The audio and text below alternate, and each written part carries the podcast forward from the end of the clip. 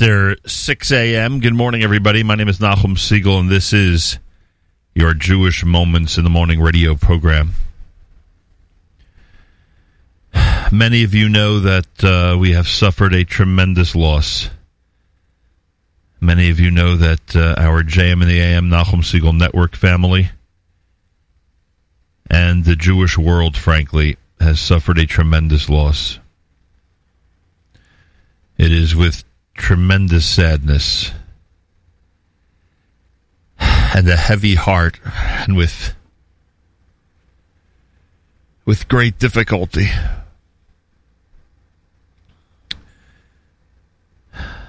That I officially announce the passing of our dear friend and colleague Meir Weingarten.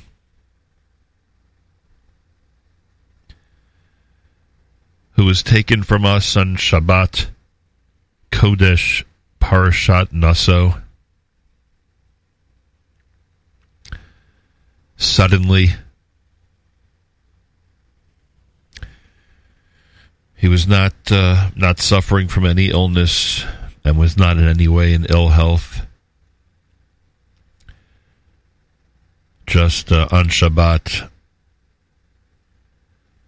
the one above decided that Meir's incredible time in this world had come to an end. For us, as you can imagine, this has been a, a very difficult period of time. We found out the news after Shabbos, and all of us have been in a state of shock since then.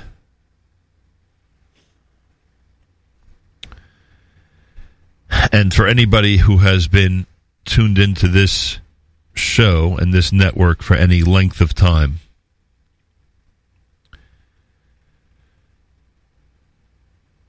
you certainly know the impact, the positive impact that our dear friend Meir Weingarten has had on our broadcasts and on this audience for decades. For many of us, he's a teacher. For many of us, a mentor. For all of us, a dear friend. And thousands and thousands of people, as they are hearing the news of his passing, his sudden passing, in a moment this past Shabbos, as they're hearing the news, the impact that he's had on all of those people is becoming more and more real. Everyone is considering just how much they learned from him, how much they enjoyed listening to him, how no one can present a segment about Israel or Jerusalem the way he did, the way he inspired us the way he made us think about our holy land and Jewish destiny, and so much more. We're all suffering here. This is a loss that has caused a gaping hole in the heart of JM in the AM. We have never, ever, even with tragedies of the past that have been associated with this show and with this network, we have never had this direct a hit on us. That is going to take quite a while to recover from.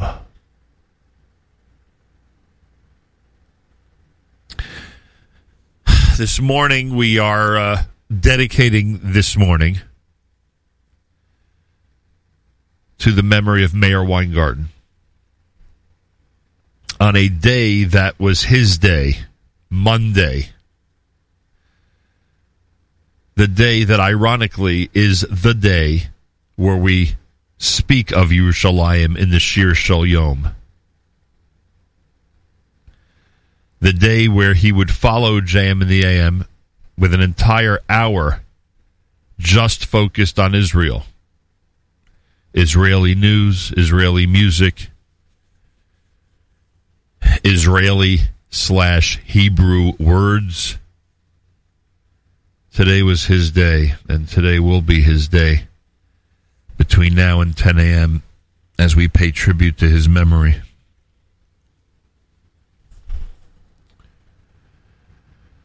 Two weeks ago today, two weeks ago today, I, I emphasize that and stress it so everyone can put it into context because so many of the people listening now were listening then. Two weeks ago today, he did what he did best. He co hosted, and in some ways, I would say hosted, the Yom Yerushalayim special. Nobody surrounded the actualities and recordings of 1967 with dialogue and storytelling the way Meir Weingarten did.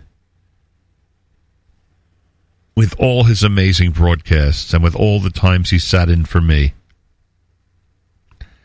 there was no broadcast like his Yom Yerushalayim presentation.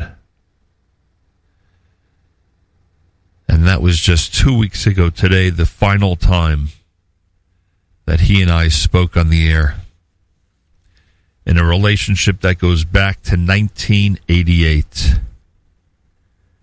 Yesterday, I found the first letter that he ever sent me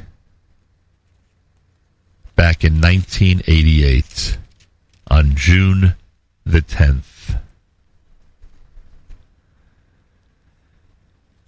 And from that day on, a friendship was created where we took upon ourselves, and it came naturally, to become partners in not just educating, but inspiring the Jewish world about Israel and Jerusalem. As you can imagine, I have a lot more to say on this tragic topic of Meir's passing. And we'll spend time all through the morning discussing a variety of things. And I've also asked a couple of people to participate in this morning's show. Um, in a variety of ways, which I'll discuss later on. And we'll also encourage your participation. I want to thank those who've already used social media to comment about Meir's incredible life and his incredible contribution. And um, those who've reacted on our own NSN app to his passing. And of course, those who have contacted us from around the world knowing that we are a family that's now suffering. Uh, on, in a practical uh, on, on, a practical issue, people are asking about um, about the um, funeral plans. At the moment, we don't have those.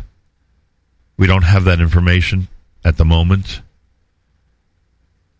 There has been a um, slight delay because of family considerations. And as soon as we have any information, we will certainly uh, pass it along and start spreading the word through the airwaves and through social media, through our WhatsApp groups, etc. And I'm hoping, I'm hoping that we'll all have an opportunity to uh, pay our respects in person, so to speak at some point in the next uh, day or so. Today is the uh, 24th of May, the 13th of Sivan. After a uh, Shabbat Kodesh Parashat Naso that will always remain in the hearts and thoughts of all of us the Shabbat that Meir Weingarten was taken from us, and that he suddenly he suddenly passed away.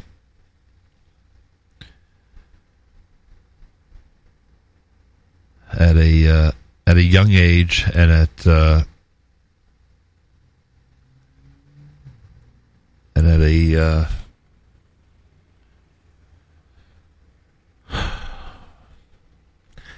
at an unexpected time. You're listening to a Monday morning broadcast in tribute to Meir Nachum Ben David,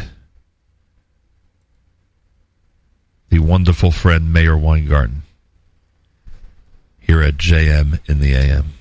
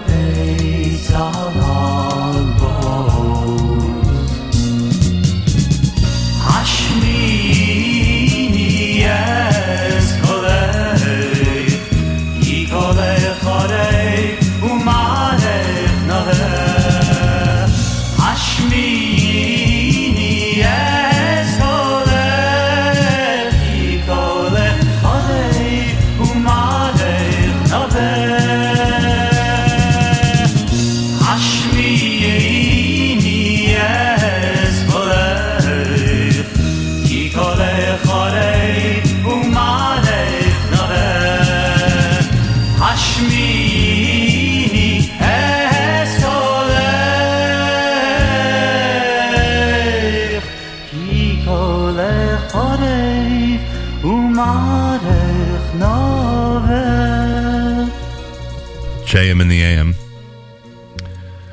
I want to thank everybody who uh, who are utilizing our JM in the AM NSN app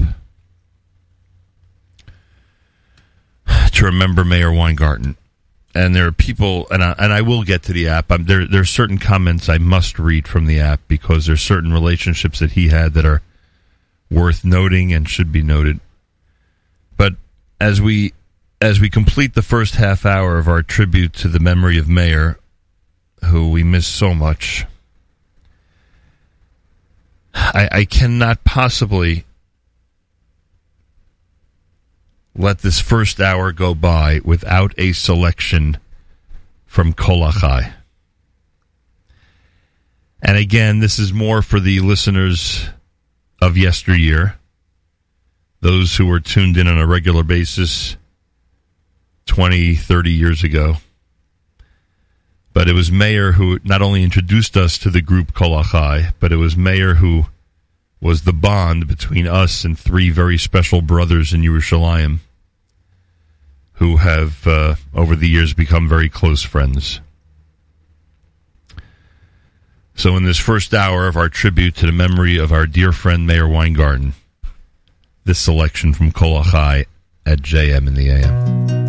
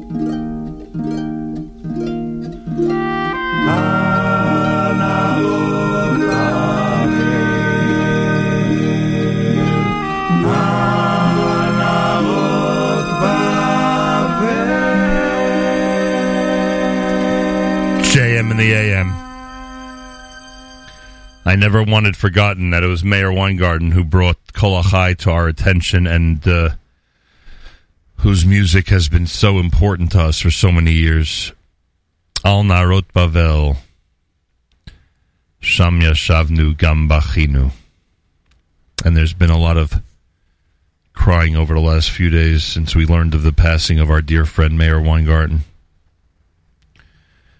We're dedicating this morning to his memory, and I thank those of you who are who are tuned in, who are uh, focused on the amazing and incredible contribution that he's made to all of us for so long.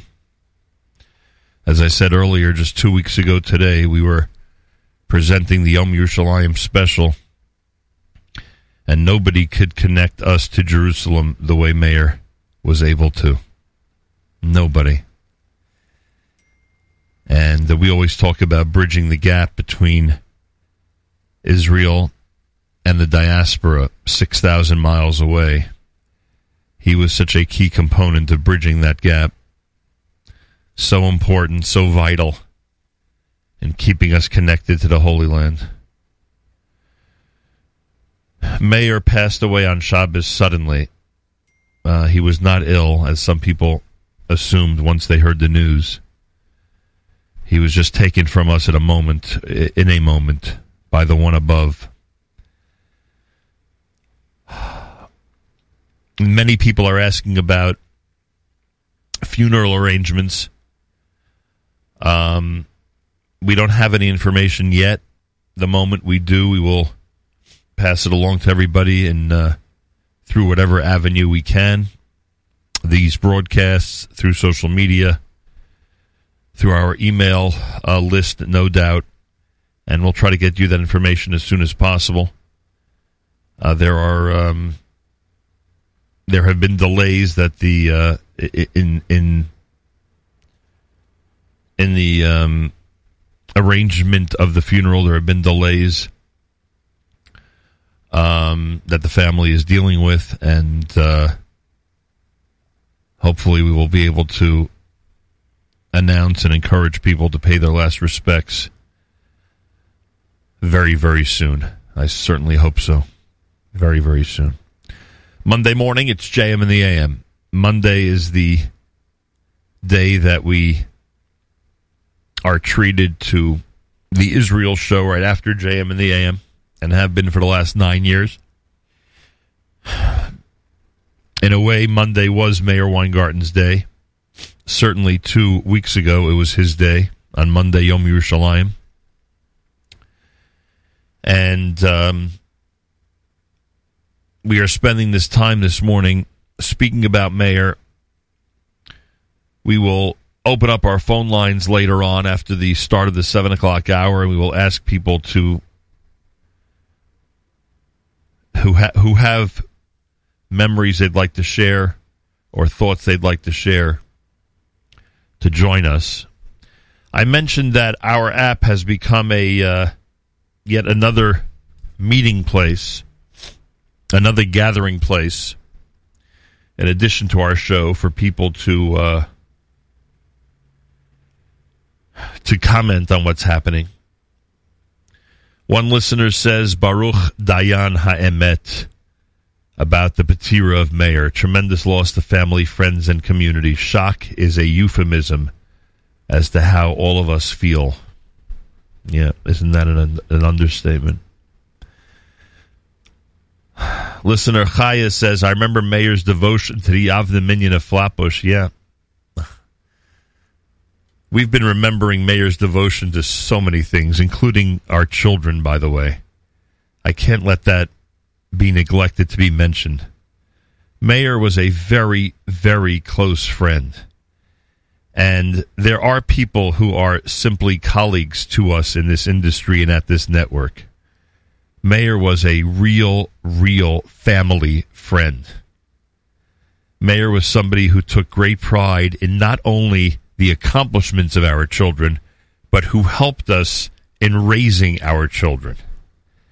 And not as much so with my family as with certain others um, who I hope will be checking in with us today at some point. But I mean, there are there are young people, some of them married already, um, who who whose upbringing was so enhanced by Meir's studying with them, preparing them for their bar mitzvah, helping them with high school homework, advancing the study of Tanakh with them. It, it, I, I can't even begin to tell you how much of a positive effect he had on so many of our families, mine included. Just not not not always the educational component. He didn't, he didn't have a regular seder with my kids as he did with so many others, but a um, j- but just to so many of us and to so many of our children, he was literally Uncle Meir, the uncle that everybody looked forward to seeing and and having over for Shabbos and Yontif and and I don't want to forget that part either. Um, I remember Meir's devotion to the Avda Minyan of Flatbush. He founded it, was president and Gabbai, and helped us all. As Baltfila, he helped us connect to Hashem and Rosh Hashanah and Yom Kippur. Oh, I remember discussing with him davening for the Yom Rosh Hashanah and Yom Kippur.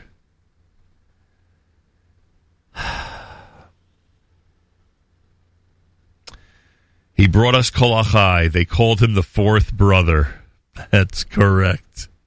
That is correct. I think I think we we referred to him as the fifth Segal brother because of the four of us. I believe we referred to him as the fifth Segal brother on more than one occasion. I know there are others that we refer to as the fifth Segal brother as well, but Meir Meir was one that was honored, I say in quotation marks, with that distinction. We are all in mourning. Baruch Dayan Emet. Listener Terry, I can't imagine your loss. I only met Meir a few times. I was just speaking about him with Yitzchak Goldschmidt. Uh, Yitzchak, Yitzchak has been a very important pillar of strength for me since Saturday night. We've been in touch. I, I had the horror of having to break the news to Yitzchak when he was waking up Sunday morning in Israel. And since then, we have just been sharing thoughts and memories. In fact, Yitzchak wrote something beautiful about Meir, which I'm going to include later on in the show. And for those of you who know what kind of poet Yitzchak is, it's worth waiting for. Uh, I'm just floored. Meir had such a knowledge of Israeli culture and politics. I learned so much from him despite listening from Israel. That's right. People who listened in Israel. People who listened in Israel were learning about Israel. Marsha says, deeply saddened, enjoyed his program immensely. Listener Moshe, oy, oy, oy. There are many of us who have NSN on all the time whenever possible. The NSN staff are like family, and I am one of those. Wow, thank you. I always listened to the Israel show and always commented. I always started my comment with Good Morning Meir. My autofill put in his name automatically. His show and his personality were unique. The greater the person, the greater the void. He will be missed. Oh, yes, he will be missed. He will be missed. Listener Arnie, such heartbreaking news. Your buddy and sidekick on so many areas of the show and in life. No one knew like he did on Israeli history and music. I'm so very sorry for your loss.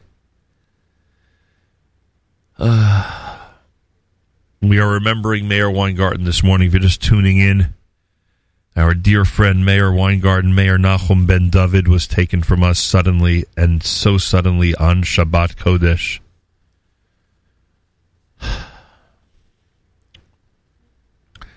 Listener Edie, what a tremendous loss. So very sad. I'm at a loss for words. Remember, Edie, that he would spend uh, Shabbat sometimes in your apartment when he would come over to spend Shabbat with us? I think Edie even worked for Meir at his company for a while. Uh, this listener comments, Baruch Dayan Amet, to a man who is indeed a teacher, a Lamdan, Talmud Chacham, incredible neshama and host. I learned so much from him and his kindness, chesed, and goof. His neshama will always resonate with me in our NSN world. There are no words to say at this time. My heart goes out to his family and to you, dear Nachum, Miriam, and family. Wow. Thank you. Thank you. It's amazing to me how some listeners have the ability to capture it all in a short comment. It's really amazing. Hi, listener Shaney. What a loss for you, Nachum, and the JM family and all of our world. Such respect, Baruch Dayan Ha'emet. Yeah. Shaney knows. Shaney knows what it is to be in Israel and to be inspired by Meir 6,000 miles away. Listener Devora, I have followed him for years. We mourned together with you. What a tremendous loss. I told my family all about the Yom Yerushalayim special and what he shared then. Tremendous loss for Klal Yisrael. I can't believe that two weeks ago, just about now, two weeks ago, we were zooming in together to start Meir's portion of the Yom Yerushalayim special.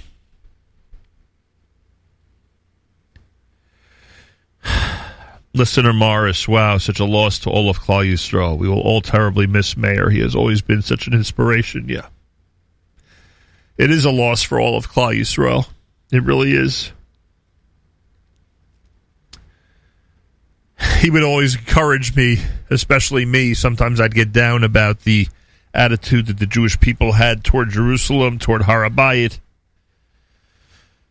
toward the future of the Jewish people being in the state of Israel. And Meir would would point out to me the small steps that we were responsible for creating in getting people to feel closer to Israel and Yerushalayim. Small steps. And he would always say it has to be this way.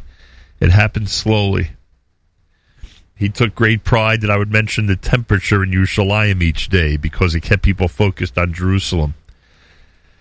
About playing our Israeli news, which he would translate for us once in a while because it kept people connected to Jerusalem and Israel. I found a letter yesterday that Meir wrote to me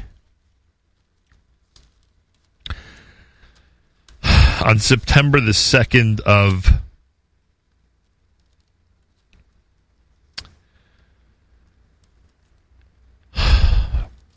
on September the 2nd of 1988 he wrote a letter to me about four things four topics one was the new sign off Achenu b'Yisrael anachnu imachem is a most beautiful and thoughtful one, he wrote. It shows a deep commitment to the state of Israel and the Jewish people. Unfortunately, we lack much of that today. I often speak to young Orthodox friends and find that their interest in the events in Israel rivals their interest in the goings on in Indochina. Remember when Indochina was always a go to for a topic? I continue to search for a framework in which we can bring the message of religious Zionism to a larger Orthodox public. Once again, Yashikoch. And Meir, you did find that framework.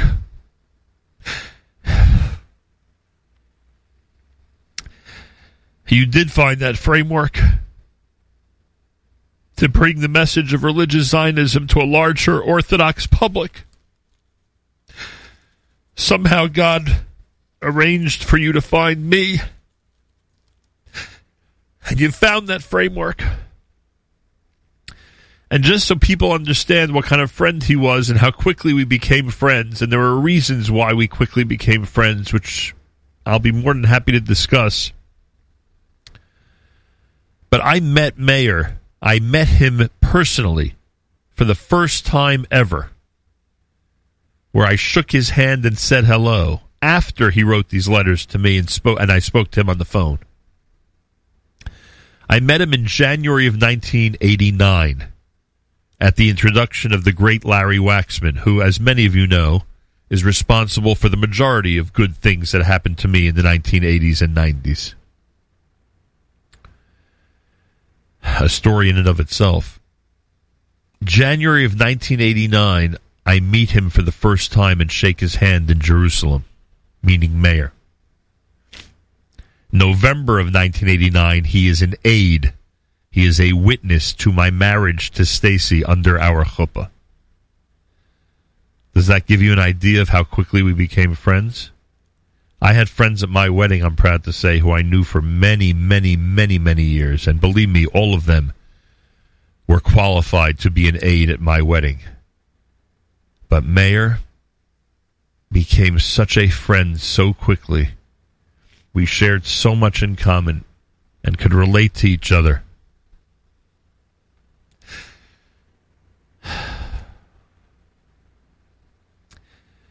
That that just a few months later he was a key component to my wedding. And Stacy and I kept him a key component in our family till today. I asked one of my kids yesterday.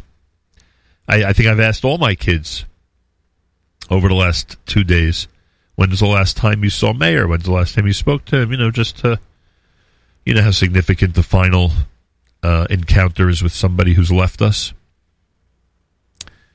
And one of them says to me, Don't you remember? We drove with you to his house during COVID to bring him a birthday cake. This was in the really the middle of COVID, and Meir was very concerned, rightfully so, like like anybody about COVID. At that time, especially. Meir's birthday, by the way, is coming up this coming Sunday, the nineteenth of Sivan, would have been his birthday. Is his birthday. So he said, so, so my kids say to me last year on the 19th of Sivan, in the middle of COVID, we went and we, and we had a birthday party for him. We invited him outside to the sidewalk and we gave him his cake and pastry and gift. I think we had, I think we gave him two books, if I'm not mistaken, two books that he wanted, which I was so glad we got for him. And we had a little five minute party. And, uh, and he, and Meir, as, as many people who are getting older in general, and certainly many people are getting older who are single. Meir was not fond of having his birthday reminders. he uh, he asked me specifically not to do certain things for him on his milestone birthday, which I usually violated anyway. But in this case, as much as he would have preferred not to be reminded that it was his birthday, he was so happy that they were there he and he couldn't believe it. He couldn't believe that they went, that my kids went, and you know, from Manhattan to Brooklyn just to just to have a five minute party. So yeah, we kept him part of our family till the end.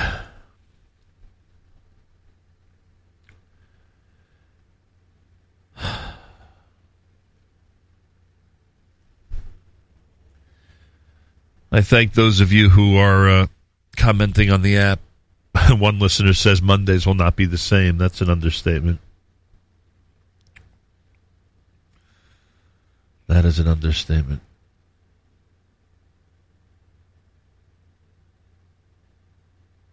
I don't know what we'll do going forward. I don't know what we'll do, and we need the political situation in Israel analyzed I don't know what we'll do when we have a special day like Tu B'Shvat or Yom Ha'atzmaut or Yom Yerushalayim. I don't know what we'll do when I come across a Hebrew word that makes no sense to me and needs some explanation.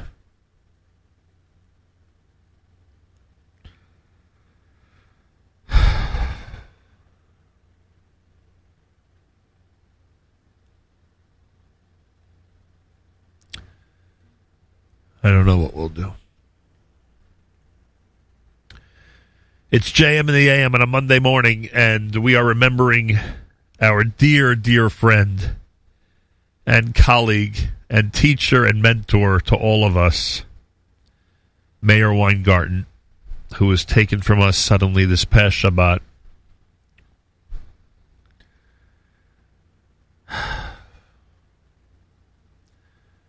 Once we uh, do our news from Israel, because I said to myself, Meir's going to be looking down and saying, Today, of all days, you're not doing news from Israel? As we do our news from Israel, I'll uh, ask uh, those who want to participate in our show to call in and give whatever thoughts you want to share with us to this audience. It's uh, 2125 294620. We're going to go directly on the air, so just be forewarned that if the phone picks up, you're going to be directly on the air. Um, I'm assuming anyone who calls has something quality and important to share with us regarding Meir Weingarten. Um. Anyway, it's America's one and only Jewish Moments in the Morning radio program, heard on listeners sponsored digital radio around the world, the web at NachumSegal.com and the Nachum Segal Network, and of course on the beloved NSN app. מירושלים השעה 2, שלום רב, באולפן רן יבנאי עם מה שקורה עכשיו. חשד לפיגוע דקירה בירושלים, שני צעירים נפצעו בינוני מדקירות סכין, המחבל נוטרל, מדווח כתבנו דורון קדוש. המפגע הגיע לתחנת הרכבת הקלה בירושלים, הסמוכה למטה הארצי של משטרת ישראל, שלף סכין ופצע באורח בינוני שני צעירים בשנות ה-20 לחייהם. השוטרים שהיו במקום ירו לעברו ונטרלו אותו. שני הפצועים פונו לבית החולים הדסה הר הצופים לקבלת טיפול רפואי. הם סובלים ממספר דקירות סכין ובהכרה מלאה. המאמצים להרכבת ממשלה, יש עתיד וכחול לבן הודיעו לפני שעה קלה על התקדמות במגעים לקראת חתימה על הסכם קואליציוני ראשון.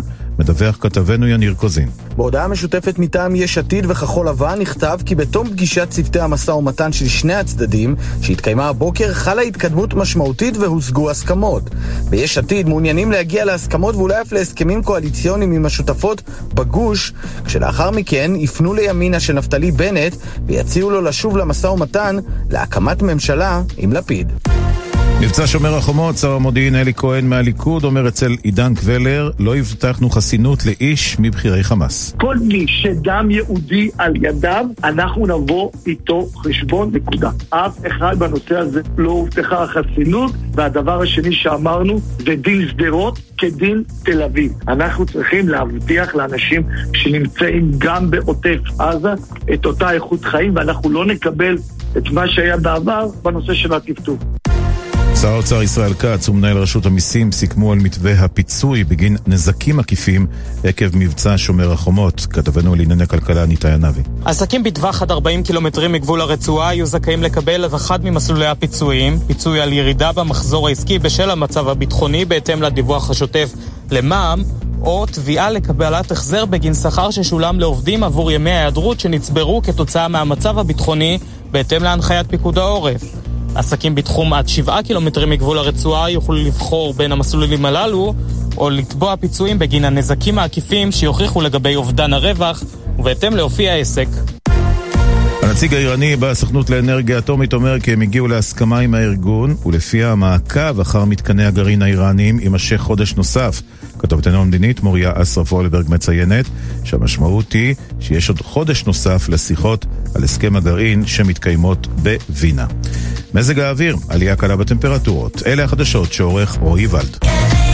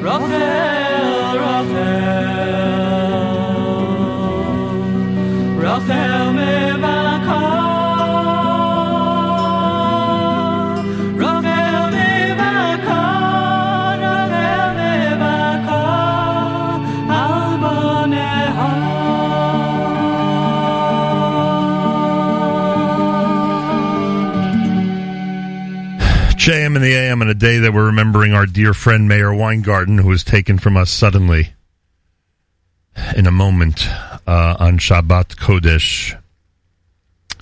Meir was not ill. He died suddenly. Don't believe every rumor you hear. He was not sick. He was not at all in ill health. It's one of those situations which, unfortunately, we see all too often where somebody uh, has some type of episode and um, and it's unfortunately a fatal episode. And um, this happened on Shabbat. Meir lived alone, has been single his entire life, which I didn't realize how many people uh, did not know. I started realizing that yesterday. That's why I wanted to point that out. And uh, we were his family, and uh, a lot of people around the world were his family, and our children were their lives were enhanced by his uh, being part of our family. Um, and of course, Mondays belong to him. Not just two weeks ago on Yom Yerushalayim, but uh, Monday, nine years ago, became the day that the Israel show would air. Meir would take it very seriously. It was very rare that he took a day off. Very rare. In fact, ironically, he took a day off two weeks ago because we were doing the Yom Yerushalayim special. But it was rare, and rare that he would encore a show. He always wanted to do it live and give people a perspective on what's happening in Israel. Mark Zamek is with us, and Mark and Matis and whoever else would like to join us from our staff and family, and of course from the listenership out there is invited to participate. I can't guarantee that we'll get to every phone call, but we are opening up our phone lines in appreciation of those who would like to remember Meir in this public forum. Our phone number is 212 529 4620. 212 529 4620. Good morning, Mark. Good morning, Nachum. I have to share with you.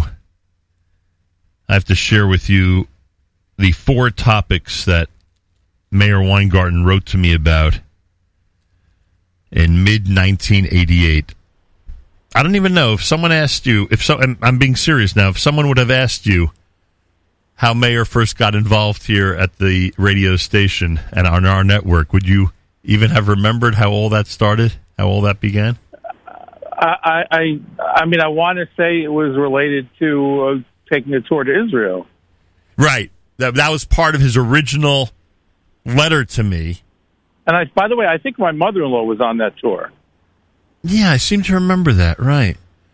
And Meir and I were both on the tour and had Right. uh, that tour. I mean, there were three tours to Israel. The other two, unfortunately, uh, did not did not compare in terms of how amazing Right. that, that first one was. I mean, they, were- they, were- they were fine and good trips, and I think everybody had a meaningful time. But it, the 1989 one was just a remarkable uh, time.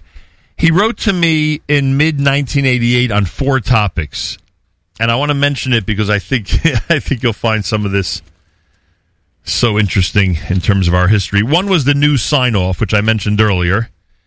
Achenu Yisrael and Achim Achem. He took such great pride that that was how we were ending the show. That was, of course, during the first Intifada, and we decided not only to end the show each day with that slogan, which we still do, but that was the slogan that was actually on a sign on the bus.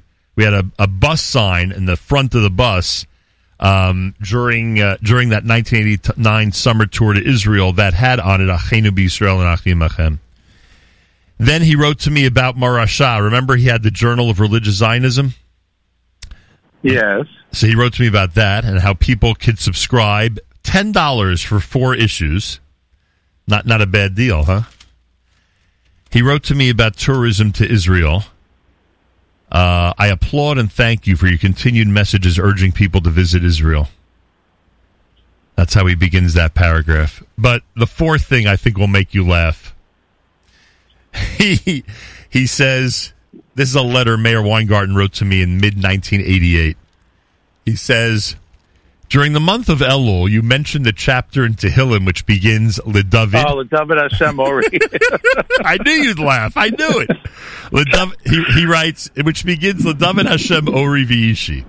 The proper way of saying it would be to pause after the word Lidavid, yeah, of course. in- indicating that there is a period after that word, and then Hashem Ori, which is really the beginning of the chapter. Hope you don't mind. right. I was still getting that all the way to the end. Believe me. that is correct. And I, I, I said to myself that if I would have a an opportunity to mention this publicly, and now thank God I do, to to mention th- this aspect of uh, my relationship with Meir publicly, I would I would end that I would end what I just told you by saying something like.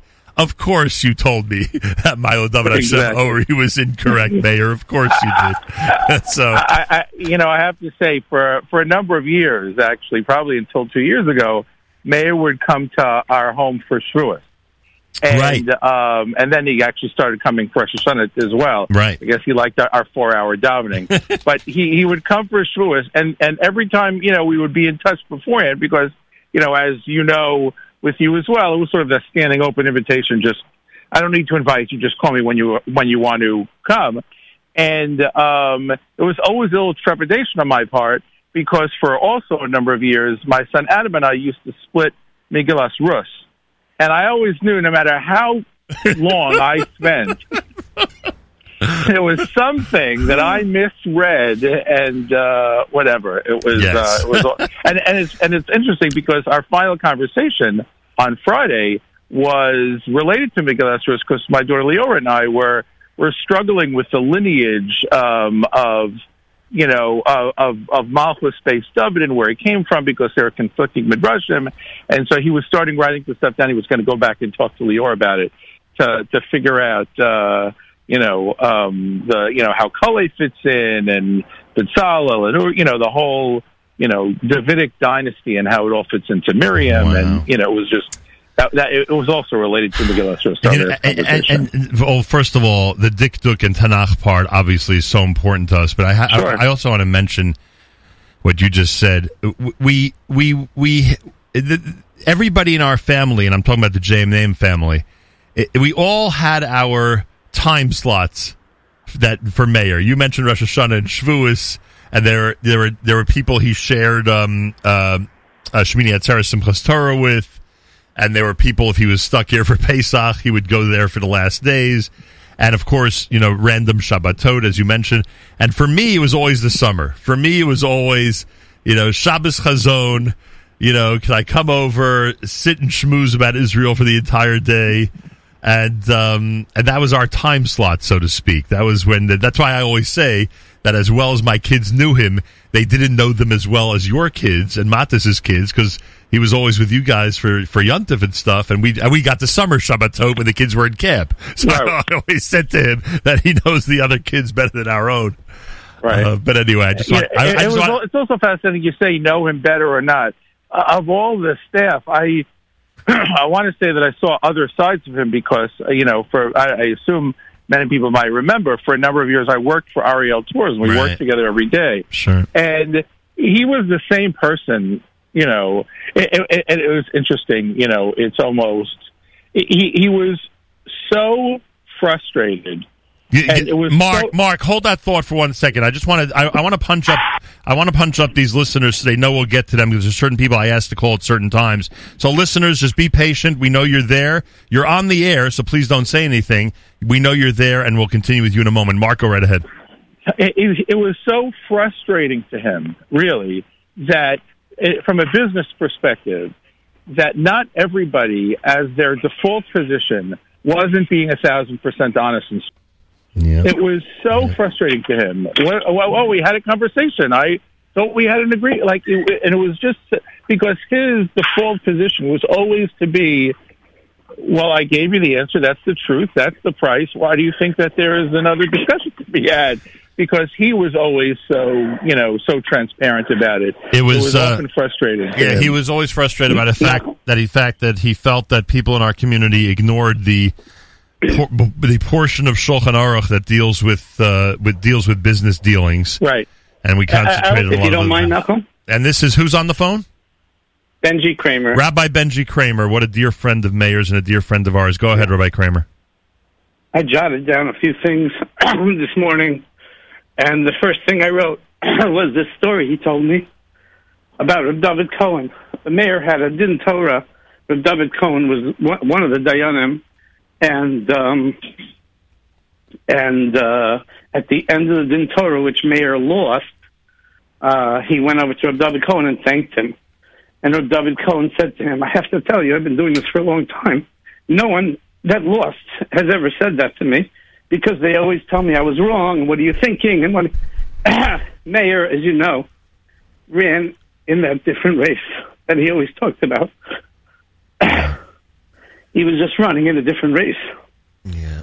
Um, a couple of other things that come to mind. Please. That Meir used to always remind us that we're in the middle of the Geula, not just the Veshit Smichad Gulatenu. Yeah. But it, as you said before, it's slow. The process. Meir reminded us, Meir reminded us all the time that Har HaBayit is the holiest place for Jews and not the Kotel, as most people usually say. Yep.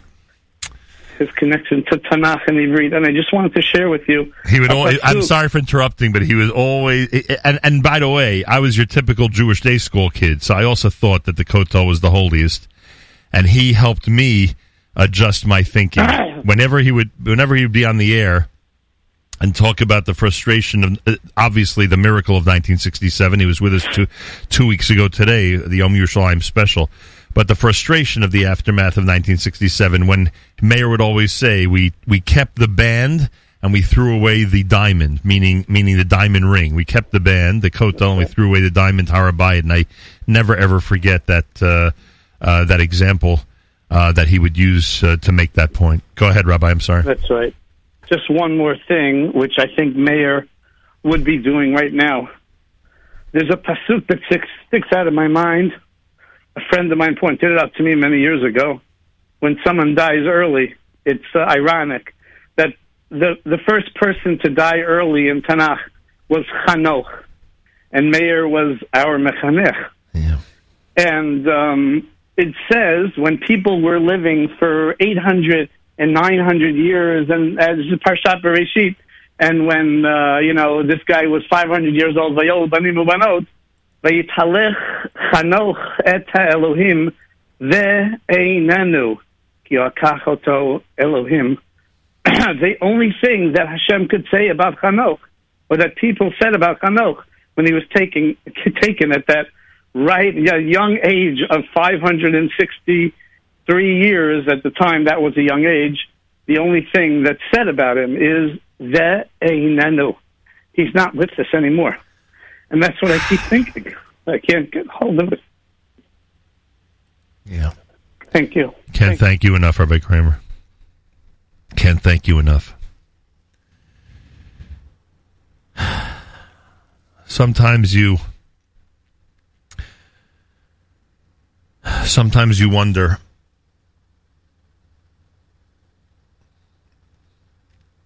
what the world might be without a specific person. This is something none of us were prepared for. Those of you just tuning in, our dear friend Meir Weingarten was taken from us over Shabbat in a in a moment. He was not ill; he collapsed and passed away, and we are suffering now. We do not have any funeral information at this time.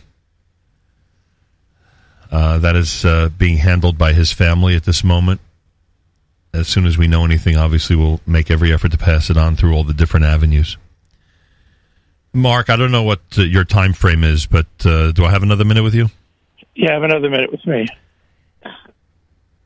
I I was hoping you'd be able to to assist me in telling this audience. You know, I I mentioned um, I think you just mentioned Lior Gottlieb, one of the great one of the great scholars in Israel. I've I've always talked about Avshalom Kor. Uh, both of them friends, colleagues, in a way chavrutot. In, in in Lior Gottlieb's case, a real chavruta. Avshalom Kor, a Hebrew language expert, Lior Gottlieb, an everything expert when it, when it comes to scripture and everything uh, in our tradition.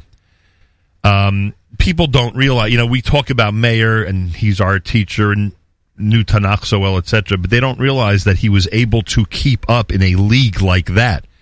That he was able to to converse.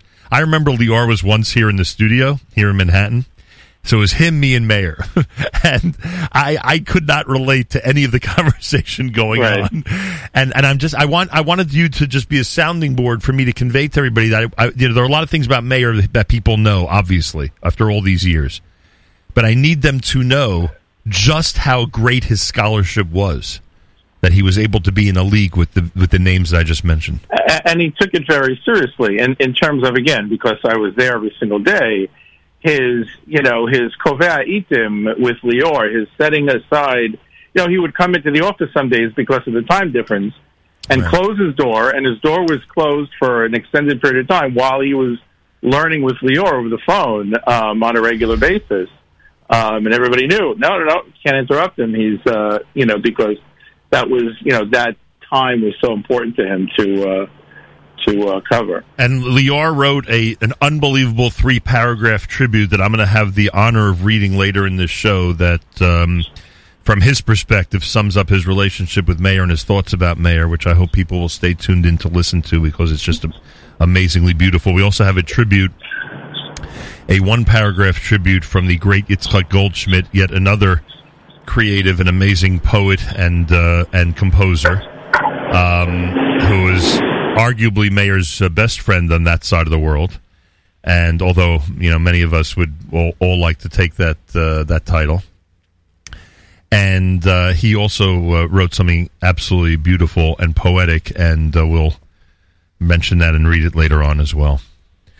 212-529-4620, 212-529-4620 if you want to join in our conversation. Uh, you know, I also I also just want to quickly mention before I uh, Sure.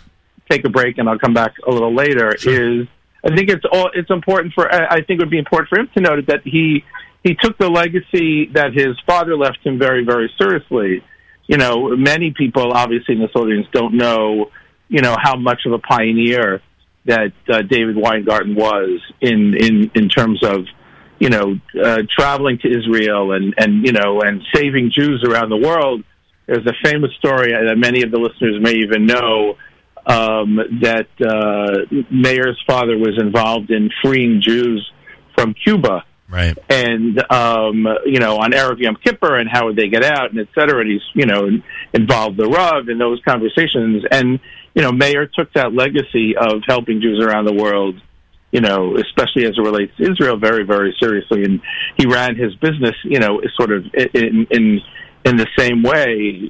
For people who don't know, his day to day business certainly today is uh, very much around um, taking American young American Jews and putting them in Israel Yeah. for extended periods of time. So, um, you know, it really is a tremendous legacy um, for his father um, and uh, for his family that he was able to follow, you know, in that path and and and and blaze such a, a trail for it. Meir Nachum Ben David and David Weingarten was legendary in the area of religious Zionism. My father worked with him in the Mizrahi for many, many years. They were very effective in uh, in um, uh, both American Jewish leadership and their uh, and their uh, uh, religious Zionist leadership vis-a-vis Israel. And what was the proudest piece of quote unquote Judaica that David Weingarten, Meir's father, had hanging in his office? Do you remember this, Mark? What was No. the proudest? I think you'll recall when I mention it. His proudest piece of quote unquote Judaica was the full page New York Times ad that he took out when Menachem Begin visited the United States for the first time, welcoming Menachem Begin to America, be, knowing that Begin represented the Jewish people as well as he did in the state of Israel as well as he did. He took great pride in that. That gives you an idea of uh, the type of person he was. I thank you, Mark. I will check in later. 212 529 4620. 212 529 4620. Want to join our conversation? Good morning. You're on the air. Hi, Nachum. It's Meir Fertig. Ah, Meir. What can How I are you? say? What can I say? What are your first thoughts as we discuss our dear friend, Meir Weingarten? My first thought is that I'm so glad that I spoke to him when I did. Last time we spoke was um, was the evening before the Yom Yerushalayim show. Uh, the afternoon and then the evening, he uh, he was having a minor technical problem with Zoom, and he called me to ask him to help to figure out.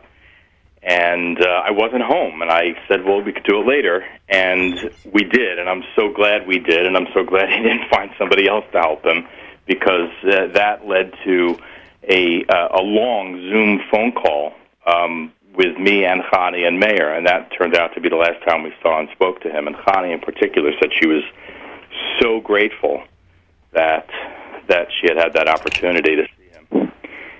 And uh, You know, yeah. I'm glad you mentioned about the last time that, and the reason I'm laughing is because I know you're about to laugh when I tell you this.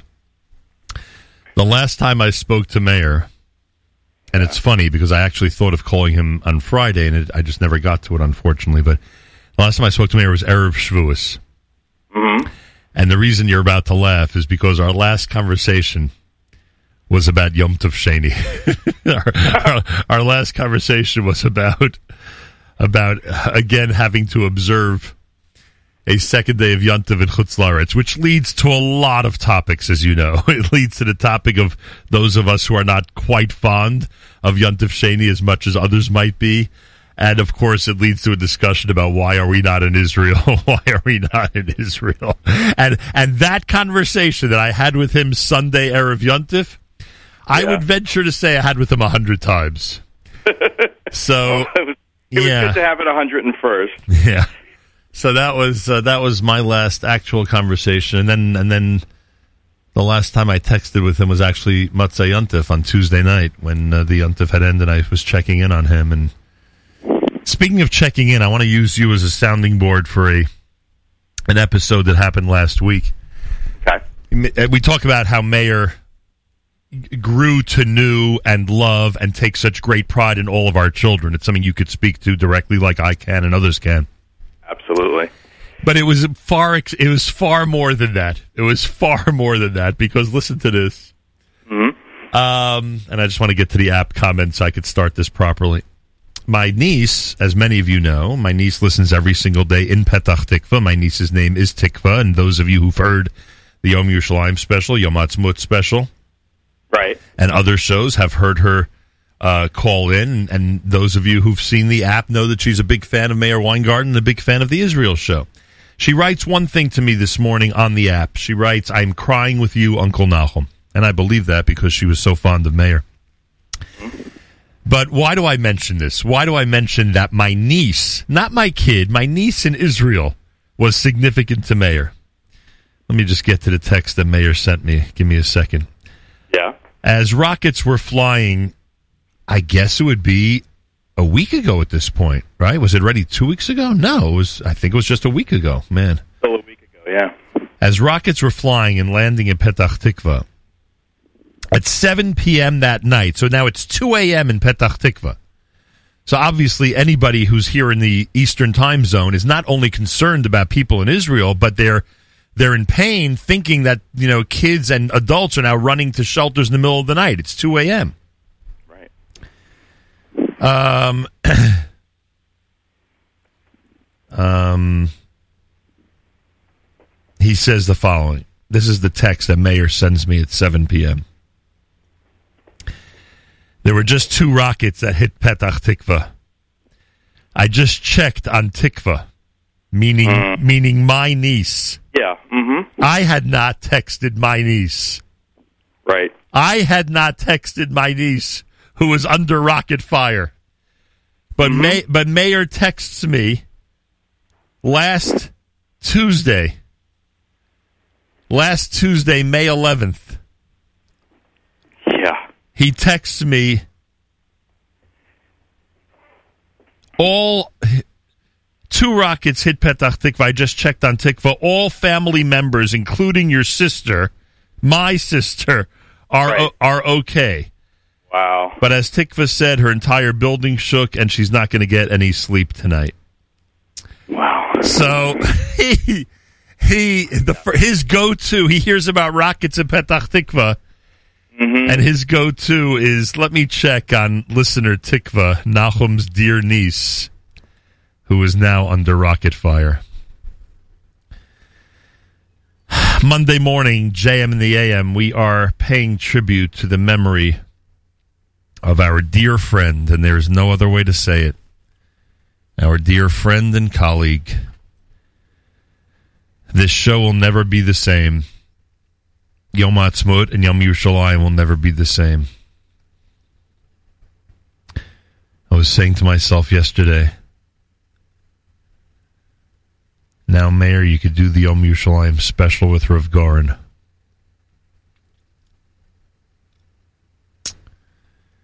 Yeah. And he likely will have the privilege to do that. But for us, he leaves us he leaves us empty. Empty on days like that, empty on days like today. We are planning uh, at nine o'clock this morning, or shortly after nine, because I think the a, a tribute is appropriate during Meir's show. We are planning on uh, encoring between nine and ten this morning Meir's first Israel show, which goes back to nineteen. Excuse me, nineteen, which goes back to two thousand and nine. The first Israel show goes back to two thousand and nine. And um, am I right about that? Is it 2009 or 2012? I think 2012. I'm so confused. I apologize. I think it was 2012. Anyway, we're going to encore the show, the first one, and, and, and what we will do subsequent to that, I don't know. I, I don't I don't know if Meir, frankly, is someone who's replaceable for what we call now the Israel Show Hour, but um, we'll have to figure it out just like a lot has to be figured out right now.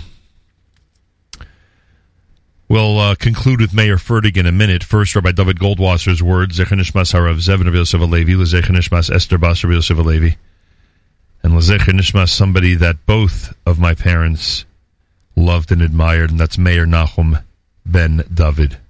Here is Rabbi David Goldwasser with Morning Chizuk. Good morning. Rabbi Chonan Wasserman says, Vehemin b'Hashem be'achshaveha lo tzedakah. Avram Avinu believed in Hashem, and Hashem considered it as tzedakah. Up until this point, did Avram Avinu not believe in Hashem? Also, we find the same idea by Kriyas Yamsuf, the parting of the Red Sea. Vayaminu b'Hashem, and they believed in Hashem, uve Moshe Avdoi, and also in Moshe, the servant. Up until that time, they didn't see the ten makos. They didn't see all the miracles that were happening in Mitzrayim. We even learned that the nation did believe. So why does it say at this particular point, Vayaminu Bashem Moshe Avdo? It says in Masechta Makos that when they saw the fox and it was emerging from the Kodesh HaKadoshim, the Holy of Holies, Bachu Kulam, they all cried, Rabbi Akiva Sachak, but Rabbi Akiva was laughing because he saw that there was a prophecy being fulfilled. That once again in the future, Yerushalayim will be like its former days, with the Beis Hamikdash and people buzzing and everybody coming together.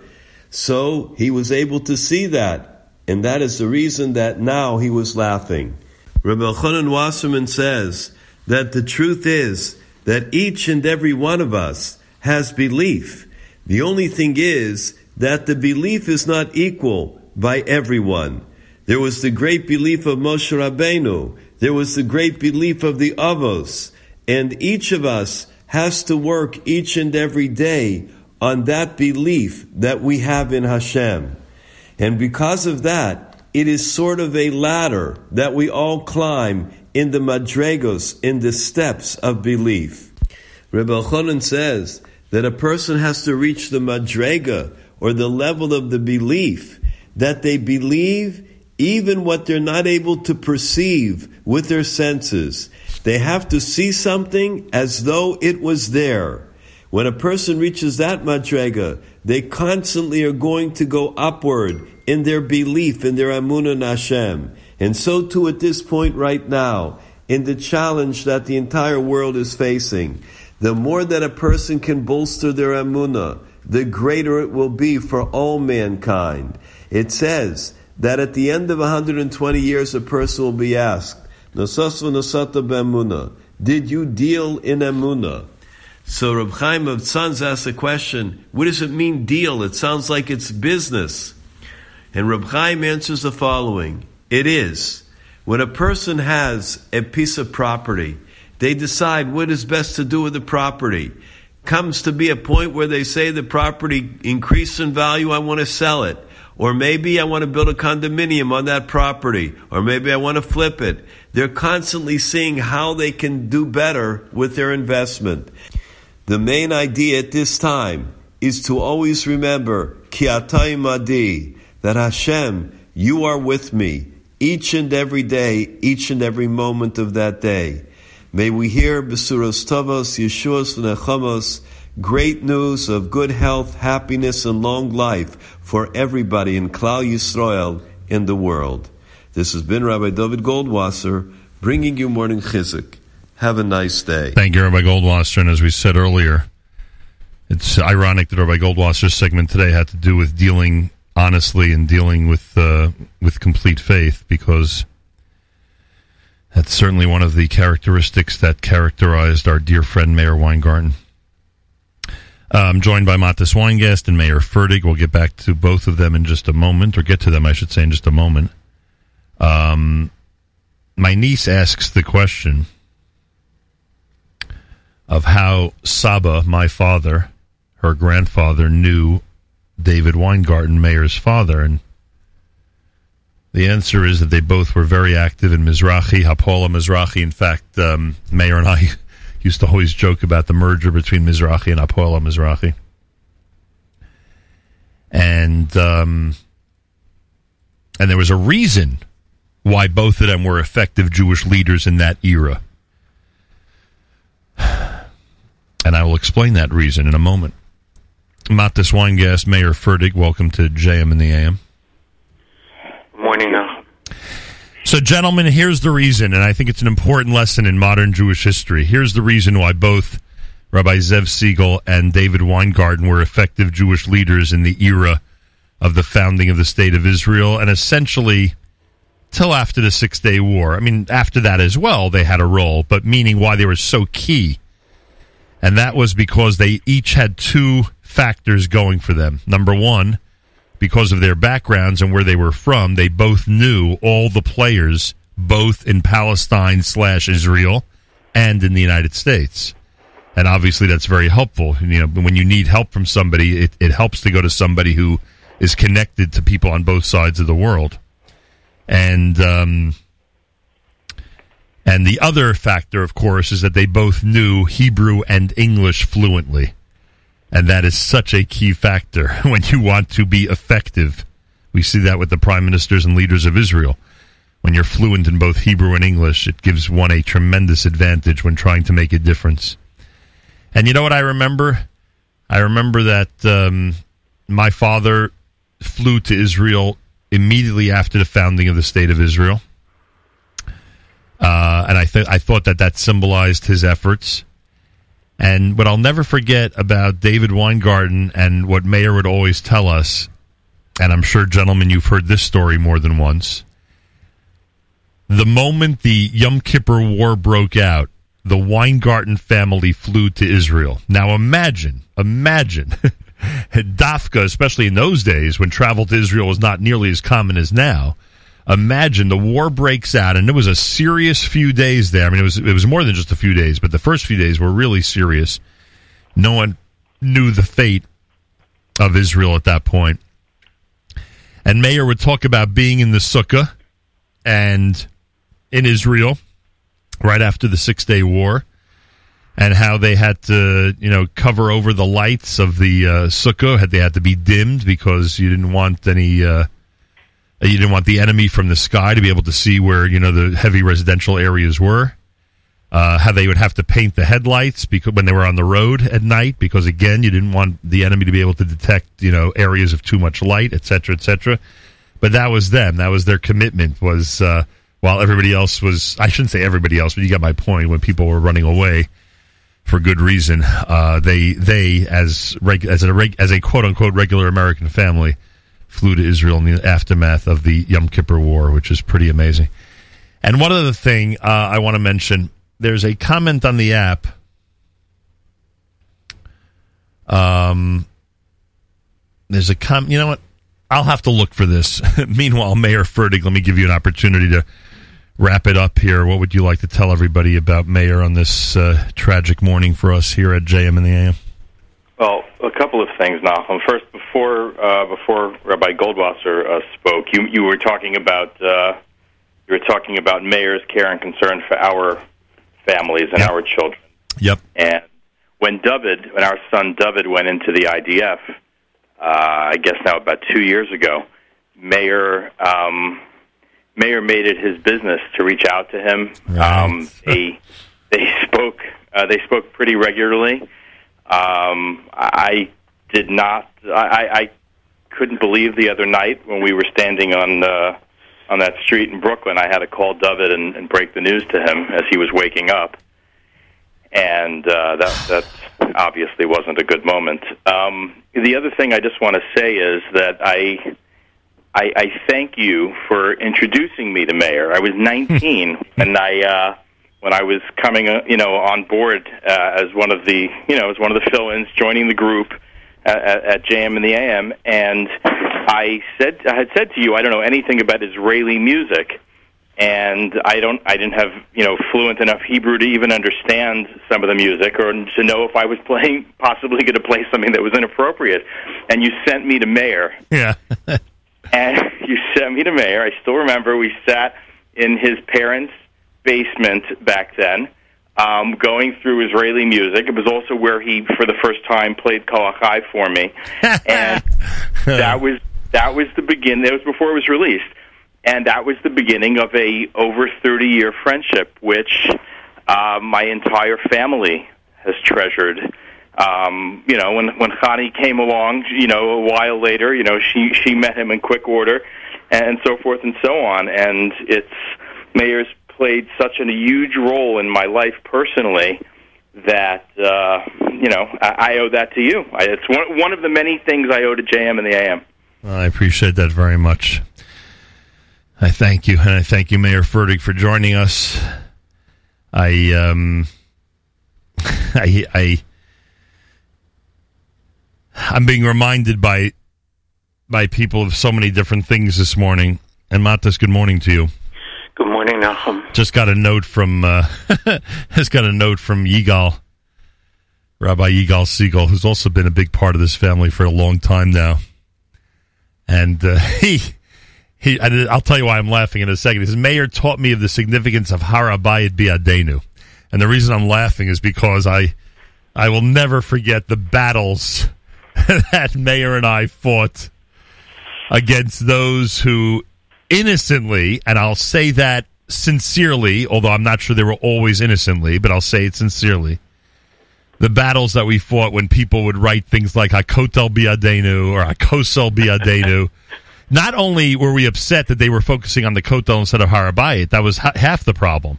The other half of the problem was it was a total misquote. I mean, you're that's not that's not the quote. Motta Gur said Har HaBayit Biadenu, Har HaBayit Biadenu. So I remember those battles that were that were waged and that we got to fight together in what we used to call the Segal Weingarten missions. You know, my my um I mean, Matis, you remember this? The uh, and, and Louis Bernstein of blessed memory wrote this in his book. They they used to joke, uh, not joke. They used to say in the 1950s and 60s when my father and uh, Saul Sharfman, the great rabbi the Young Israel of Flatbush, would travel to Israel on different missions and on, to accomplish different things. They were both, you know, giants when it came to representing American Jewry. So he in his book calls them the Segal Sharfman missions or Sharfman Segal missions. I think it was Segal Sharfman. That's what he calls them. So at one point, and knowing this, Meir and I, when we when we started to get involved with doing things on behalf of Israel and doing the tours, and then of course doing broadcasts from Israel and Yom Yerushalayim and everything else, so we would call it the Segal Weingarten missions. so I, I, I, remember the Har HaBayit Biadenu fight as another Segal Weingarten mission, frankly. Uh, and the other thing, uh, the other thing, so, sort of on the same topic. I don't even know, Matis, if you know this because it was such an inside thing with me and Meir. Although I think we did discuss it once actually on the air. So a listener of ours, and this is the, the text I was looking for before. And by the way, anybody wants to join us, 212 529 4620. Any reminiscence of Meir Weingarten is appreciated, especially on today. Um, our friends at the Kitchen Click wrote on the on the app this morning, um, Baruch Dynamis Nachum, your relationship with Meir was truly like Yehonatan and David. We are crying with you a great loss of true O of Yisrael. Now, I appreciate that, that people viewed me and Meir as a pair, and a pair that, you know, was greater than the sum of its parts. In many ways, frankly, the, the, the same type of, I mean, in our case, it's more of a trio me, you, and Mark that we've had this opportunity over all these years to build what we've built here. Again, the sum being greater, the, the total being greater than the sum of its parts. But this listener says Yehonatan and David. Meir and I, because so often we felt that we were the only two sane voices in the Jewish world when it came to perspective on Israel. And these days, as even those who at one time we were very vocal about support of Israel and are now wavering somewhat. These days, this is a really important thing to say. When we were in the midst of all of that, I started, he started calling me Joshua, and I started calling him Caleb. In reference, I don't know if you remember this. I think I think we discussed it once during a Yom Yerushalayim special. In reference, of course, to the only two Miraglim, the only two spies, the only two scouts who ended up with positive reports about the land of Israel. So we were, you know, so we would have a heavy discussion. Probably this probably happened there of Yontif. We were talking about Israel and Yontif Shani. When we would have a heavy discussion about about Israel, and when we when we concluded that we're the only two sane people out there, we would always end with, you know, what can I tell you, Caleb? What can I say, Joshua? So yeah, we were a pair, but more than Yehonatan and David, I like the Caleb and Joshua uh, reference even more than that, as we try to always have a positive perspective on the land of Israel. Matis, what are your thoughts this morning? Uh, there, there are, uh, you know, so many. Uh, it's a state of shock that uh, that, that I'm still in. That we're all in. Yeah, that's so true. And we, I got I got to mention that again. People don't realize the immediacy of this. Meir was not ill. Meir was not sick. Meir went to bed Friday night, at least the way we're conjecturing the way things happened, and obviously it's conjecture, but there are people who are experts at this. He went to bed Friday night and, and had some type of episode, and he ended up collapsing and passing away on Shabbos. And this is just it's so immediate, so sudden. You know, many of us have had the experience of both long term illness that we've been part of and witnessed, and we've had the experience of sudden passing, and and this is the shock of the sudden passing. This this is a period of grief that we're all going through. The funeral has not yet taken place. When when it does, hopefully we'll have the information to give to everybody to pay pay, pay the last respects in person. But this is a very raw time, Matis, a very raw time for us. Yeah, a few, uh, a few things, Sure. uh, random almost, but on the Motzei Shabbos, I uh, had the duty to uh, call Rabbi Goldwasser to inform him Right. we were going to discuss what to do on yesterday's show. Right. And um, so he, he got to hear my uh, little philosophy in trying to understand things. And I basically said, and I, like I said to you, that uh, you know we truly believe that which we believe, and we have to believe, like you said, that Hashem decided this was the time. Yeah. We have to believe that uh, this is the right time. This was the right time for him, and we believe that. So uh, the shock is really more of um, what we're going through now, the loss, uh, what it means to the world, the Jewish world in particular, that he is not going to be heard live in an hour and 11 minutes from now. Uh, what that means to all of his family, friends, everyone around that uh, has been affected by him. And I do want to take the opportunity to wish condolences to his mother. And, uh, you know, we think about this type of program that you're doing now. And by the way, you don't do this type of show. you know, you alluded to the tragedies that have befallen the family. I know what Matis is over going to the say. years, what Matis, right? what Matis is going to say is that is that usually if something if something terrible happens, usually he's the one who has to do the show because because I'm I'm Or- involved in the I mean, show. when, when your father, in a whole situation with that, Mark was there. Right, that's uh, with true. your brother. I was this there, might- this and, might and be- everybody who's been associated. And Meir would, uh, Meir Fertig would would be in you you haven't had to do this. Right. This might be my rookie performance. My my first time I had to actually do this with And, everybody. and I don't know if people realize, but they probably do from their own tragedies when they suffer a loss, of thinking in the first 24, 48 hours, how are you feeling? How are you expressing yourself? And what do we do as a, a Jewish people? We have rituals. The, the burial that will take place, the Shiva. We haven't had that here. This this is it. This is that time right now yeah.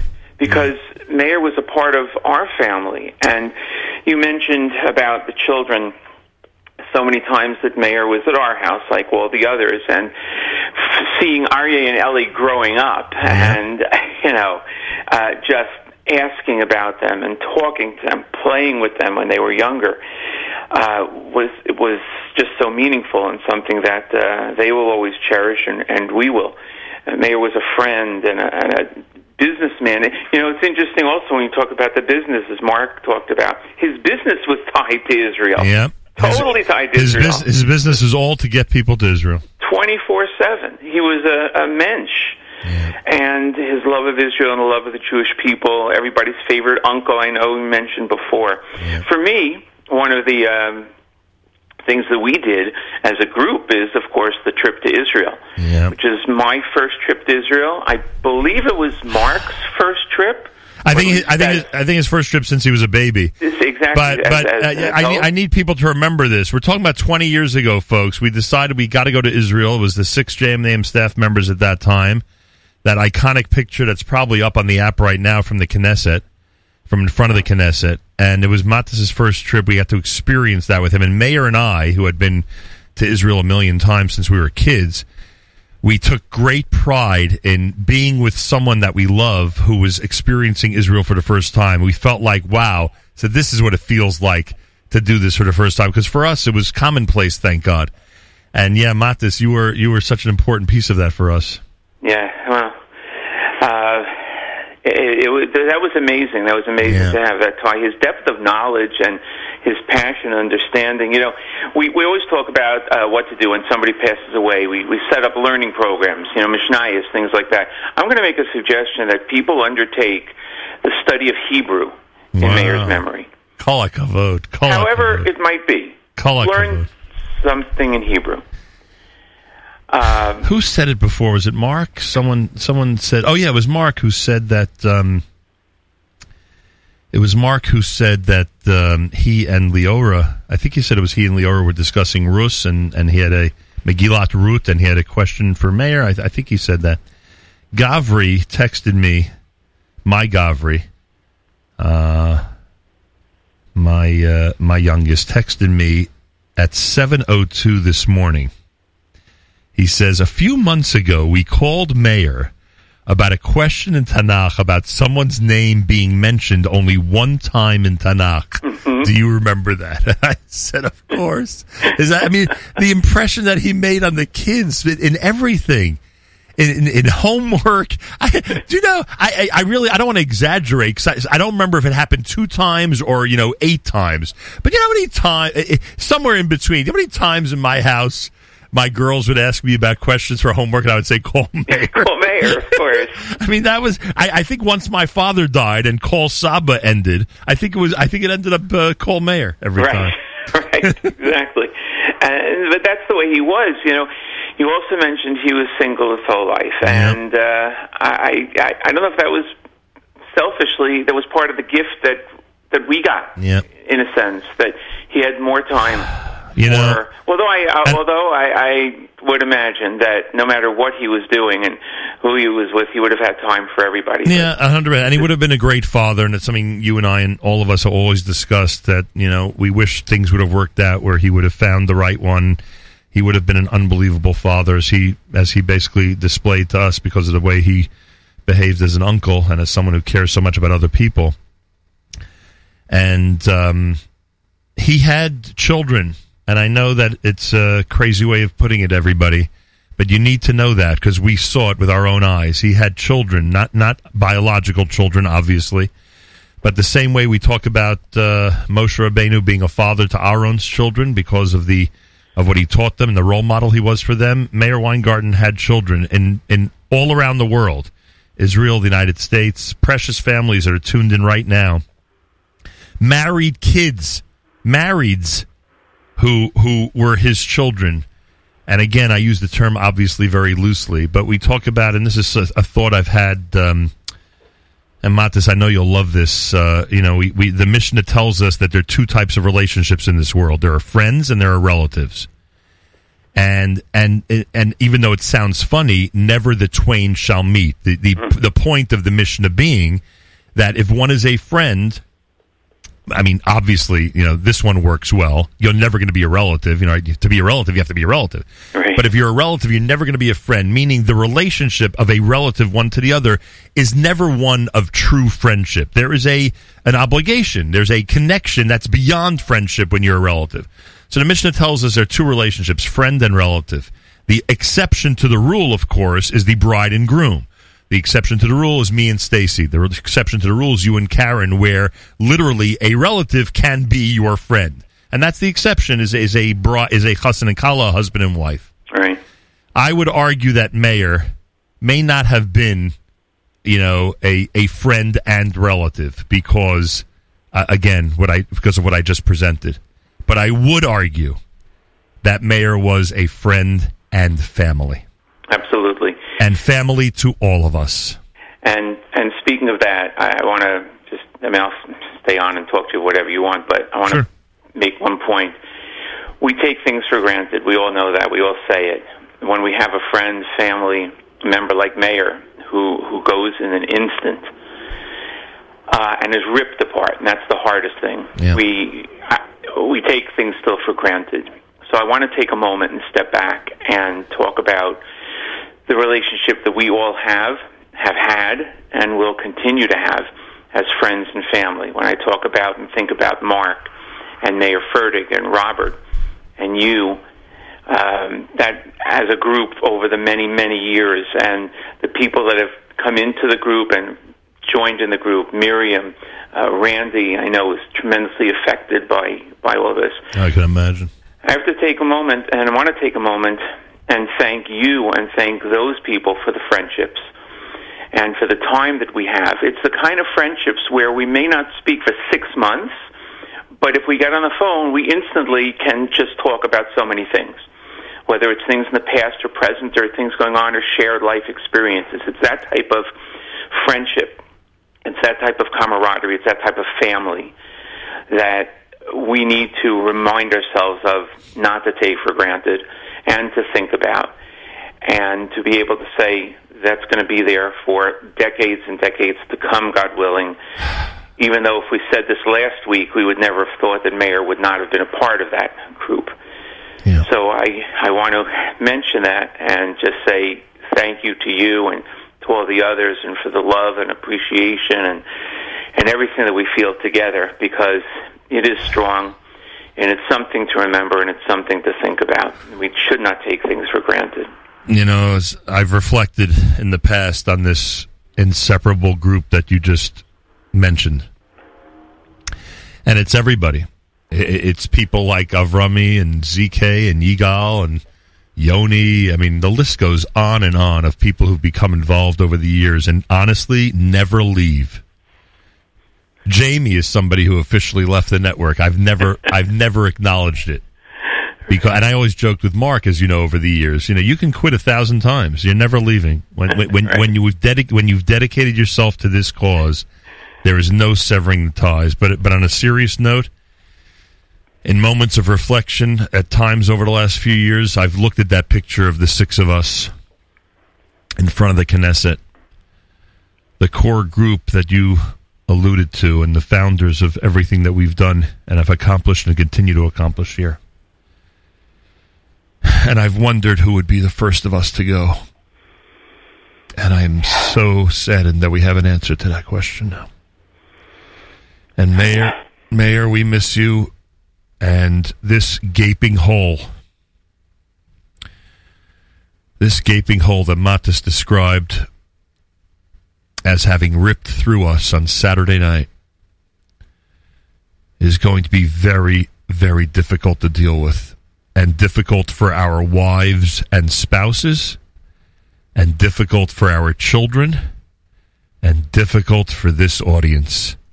One thing I will tell you, everybody, and I'm sorry that this observation is being made, but I think we all need to prepare for it. This network will never be the same. It may be better, it'll be different. I don't know what adjustments we can or can't make, but one thing we know without Meir Weingarten, this holy work that we get to do every single day will just not be the same. Matis, Yeah. on better occasions, as we say, on better occasions, the great Matis Weingas. And by the way, Matis was in a very difficult position yesterday. The JM in the AM policy, and I know some people might say it's antiquated, this policy, but I still think it is the greatest kavod for someone who's passed away. We did not want to get into a situation yesterday and if Matis' show was on yesterday afternoon, we may have decided differently, but we did not want to get into a situation yesterday where people around the world, including relatives and um, and very close friends of Meir, would find out simply by tuning in. We felt that that there's a core group of people that had to find out this news from friends and family, had to be informed by people like me and others directly, and, and share that terrible moment together um, and, and therefore Matis um, agreed that he would present a regular show yesterday without mention of what had happened. And obviously, as the day went on, news started to spread quite obviously. But Matis was in a difficult position, and I thank him for handling it the way he did. And that we all got to be together this morning in the aftermath of every, of most people hearing the news. Uh, it may have just worked out for the better, frankly. This is America's one and only Jewish Moments in the Morning radio program, heard on listeners sponsored digital radio. Around the world on the web at NachumSegal.com and the Nachum Segal Network, and of course on the beloved NSN app. I want to thank those who are commenting on the app. It seems there are people commenting who have never commented before, and I appreciate that, that you've utilized the app forum to share your thoughts with us. We've heard from our good friend Yossi Baumel. So, so sad to arrive in the U.S. and hear the news. Studied with him, meaning with Meir at Emek Halacha Yehi Zichro Baruch. Uh, Kenny and family, Oy Baruch Dayan Hamet. Meir added so much to the network, and before that to JM in the AM. Every special occasion was enhanced by Meir's perspective. This listener says Baruch Dayan Amet, such sad news. He will definitely be missed. Yitzchak in Kemp Mill, Maryland. I'm shocked and heartbroken. Baruch Dayan Emet. For those of you who are just tuning in, our listener Jacob says, I so enjoyed his show. For those of you who are just tuning in, this past Shabbat, in a moment, in an instant, our dear friend Meir Weingarten, Meir Nachum Ben David, and yes, yes, please, if you are studying Mishnayot and saying Tehillim today, keep in mind Meir Nachum Ben David. As we mentioned, the funeral, which normally uh, would have taken place yesterday, has been delayed because of family considerations, and we are hoping that it takes place as quickly as is humanly possible. Uh, but in the meantime, before someone is actually saying Kaddish for Meir, um, we we ask that, and, and it is being arranged. Uh, again, Meir is single, and and it's already been arranged that someone will be saying Kaddish for him once the funeral takes place. But uh, again, uh, please keep in mind, Meir Nachum Ben David, Meir Nachum Ben David. Pray for his neshama. Say Tehillim for him. Learn Mishnayos for him. I love the suggestion of learning Hebrew for him and studying Hebrew in his memory. Uh, and uh, there are so many other ways. I mean, the mayor has opened up our eyes to so many sources. How many people would find it appropriate to study Tanakh, one chapter of Tanakh, in memory of Meir every single day, or a few psukim of Tanakh in memory of Meir every single day? How many people would find that to be an appropriate way to commemorate his life and memorialize him.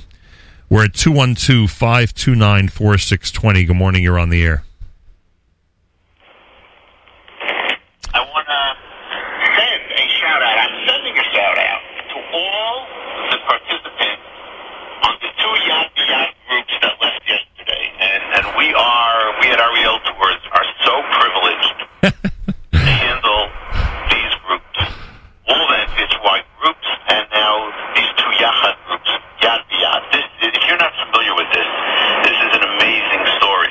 And every year I make a point of going down to the airport myself as a representative of Ariel Tours. We have a representative at every departure, but I make sure to be at that one because it is so heartwarming. I oftentimes cry just watching it. It's a group of approximately 100 people. About a third of them counselors.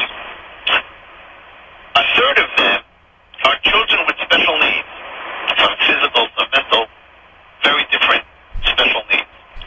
And the other third, they- and they're teenagers, high school age. The other third are other high school teenagers, same age as a special needs kid, who are just mainstream, healthy young men and women. This is, of course, Meir talking about Yad B'Yad. to go to summer camp, yad b'yad, hand in hand, with the children of special needs of Yahan. To watch the care and the love that they show to each other is amazing.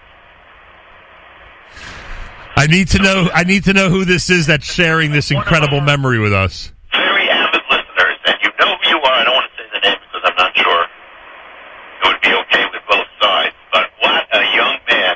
What a fabulous young man! Made such an impression. I was carrying my JM in the AM bag, and he said, "My mother is a big fan of JM in the AM." And I said, "What's your name?" And he told me. I said, "Oh, of course I know that name." So uh, I know you're listening. Regards from your son. Very, very, very special. Made a great impression. All of the Yad B'Yad people have a wonderful summer as they departed yesterday. We wish everybody a great summer. We're off next week during Who's sharing this with us? I need to know. Thank you, Nachum. It's uh, Yehudis.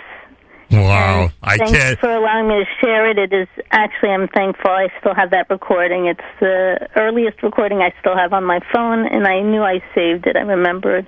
I cannot thank you enough for that. I cannot thank you enough for that. How long ago do you think that was? How many years ago do you I think have that? the date. What I is the think date? that I have the date. It's July 15th, 2015, that uh, Meir shared it with us on his show.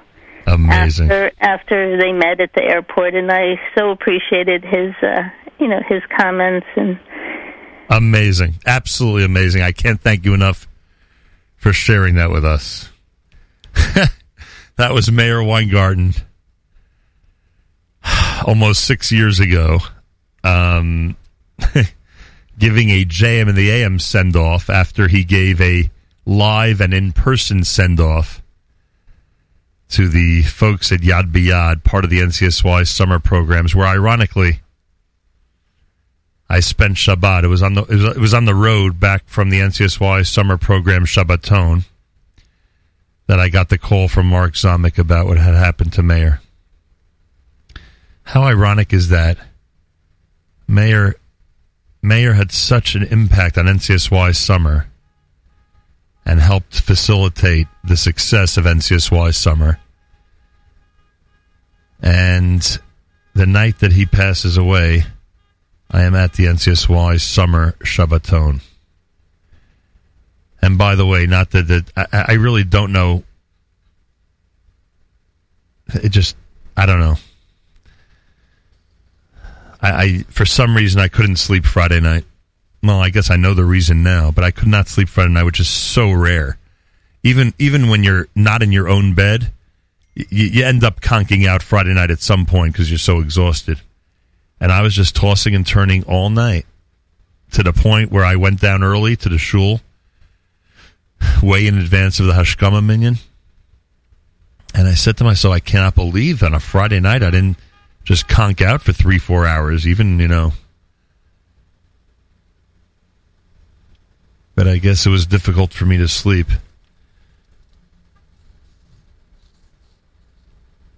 Somehow knowing what was going on with uh, with my dear friend Meir.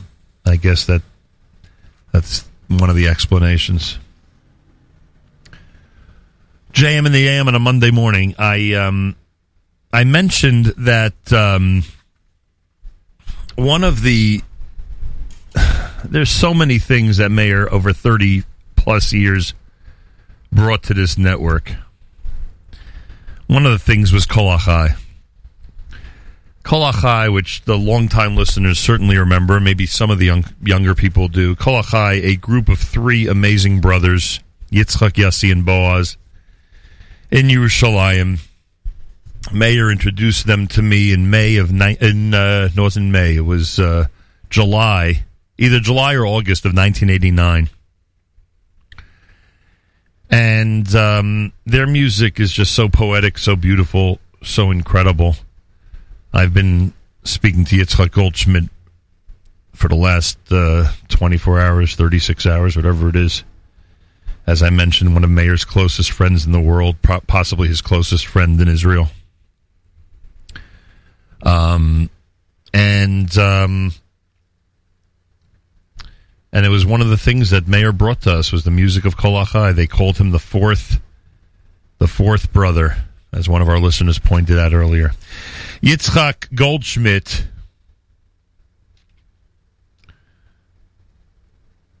Yitzchak Goldschmidt um, wrote the following. I asked him to please write something that I can include in this morning's show. And Yitzchak, who is as devastated as the rest of us and still can't believe the news like the rest of us, and still wonders how different his uh, life and his family's life will be now that Meir won't be part of it. He wrote the following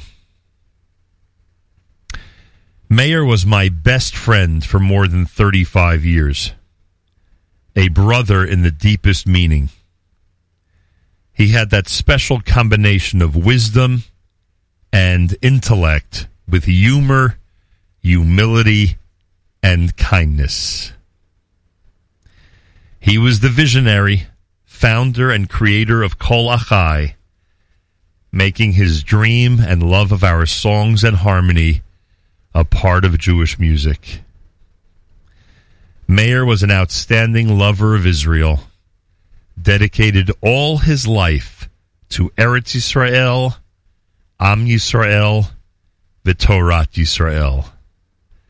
Like his name, Meir, he was a light that illuminated my life, my brothers, our children, and the life of so many others in his pure soul. Supported me through complicated times of hardship and failure, as well as happiness and success. He was a beacon of light and my mentor in many ways, especially in human relationships, menschlichkeit, integrity, gratitude, and derech eretz. I thank God for the enormous privilege of having this beautiful neshama in my life. From the place in heaven close to Kisei HaKavod, where he might be listening, tears in his eyes, to the songs of the angels. I can only wish that he sees how beloved and cherished he was. And even though he didn't have his own children, his legacy and unique personality will stay with us forever. Tsar li alecha achi. Na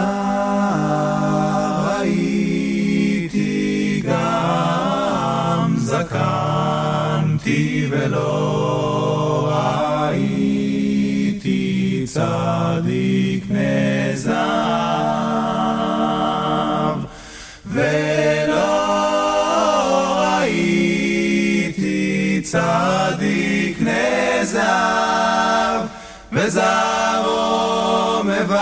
מבקש לכם נער הייתי גם זקנתי ולא הייתי צדיק נזב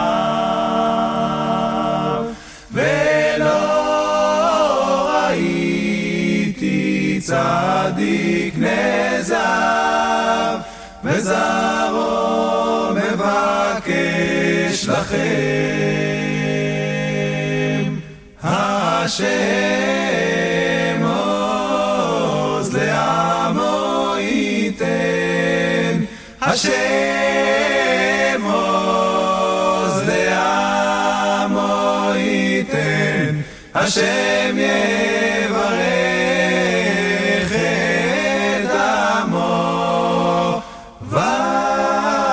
Shalom, Hashem oz de'amo iten, Hashem oz de'amo iten, Hashem yeh.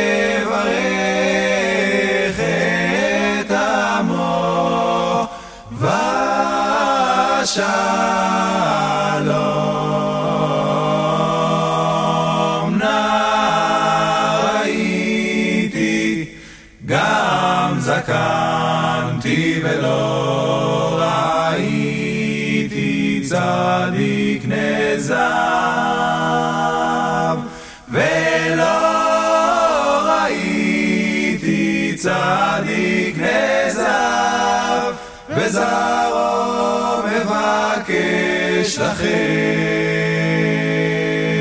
השם עוז לעמו ייתן, השם עוז לעמו ייתן, השם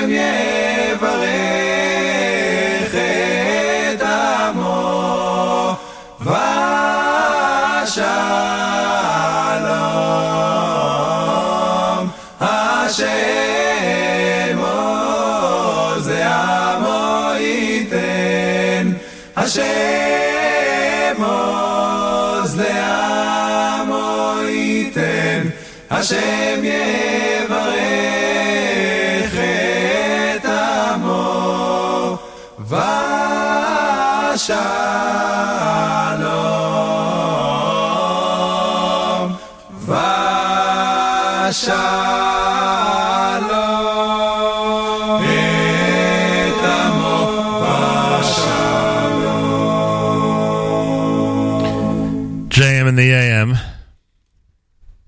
Talk about Meir's uh, connection, of course, to Rav chief rabbi of Palestine and the chief rabbi of Israel until 1953. Don't want to let this show go by without a mention of his great grandfather. And um, and that, of course, from Kol Achai. Mark Zamek is with us. We we also have another guest who's going to join us in a moment who's uh, holding on. Mark, good morning to you. Um, morning. You know, what I was thinking of, Meir would always tell me,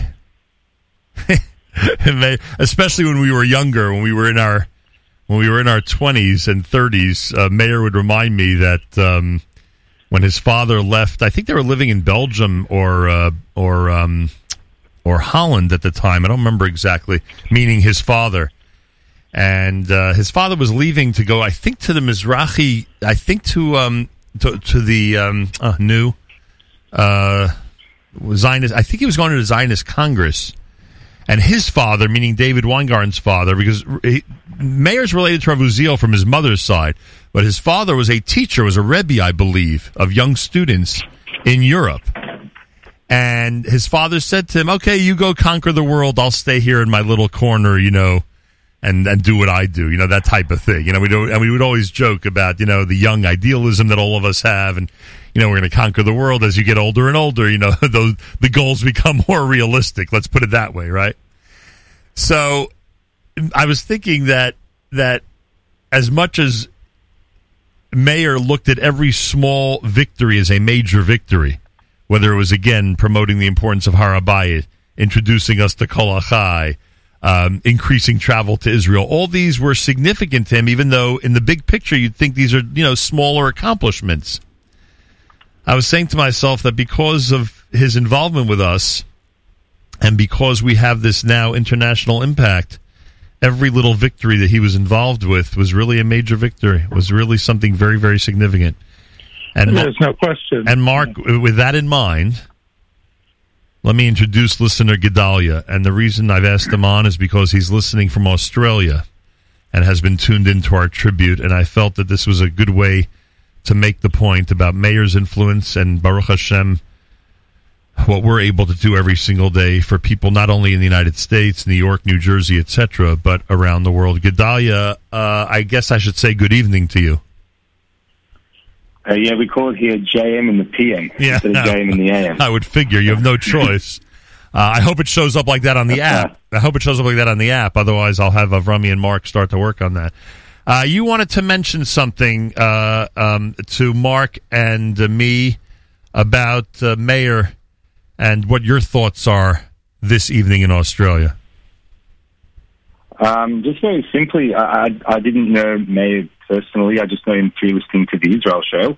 Um, but uh, he was definitely someone that I looked up to. Um, I started listening to the Israel show in 2014 during uh, Tzuk Eitan, um, and I found I found his commentary very refreshing and um, just just he's just just a really a really great person. So I took a liking to that, um, and I it really helped me understand the issues in Israel a lot better. Gave me a lot of clarity. And uh, over the years, uh, I've listened. I wouldn't say I listened every single week, but certainly often enough.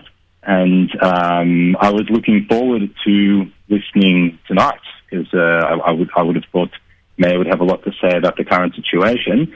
Uh, and I was kind of shocked when I saw this morning um, that he had passed away. So I was really uh, devastated to hear that. We, we, we did correspond um, a few times over the years. He actually mentioned that his mother was born in Australia. So Right, of a- right, of course. of a connection. Right. Wow.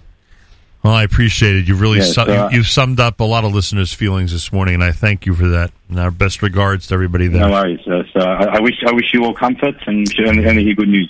Thank you so much for that. Yeah, I forgot Gerrit Weingarten was born in Australia, something that Meir uh, has mentioned. Of course, our condolences to her, and boy, did she take and continues to take great pride in everything Meir did here. I remember how glued she was to the Yom Yerushalayim, Yom Ha'atzmaut specials, knowing the impact that he was making. Unbelievable. Mark Zomik's with us. Listener Ralph says, our chairman says he taught me a lot about Israel. I did have a chance to speak to him about trips to Israel. He will be missed. May his neshama have an aliyah. Saul Guberman, one of my mentors from the world of radio. He was general manager of WYUR the year before I was.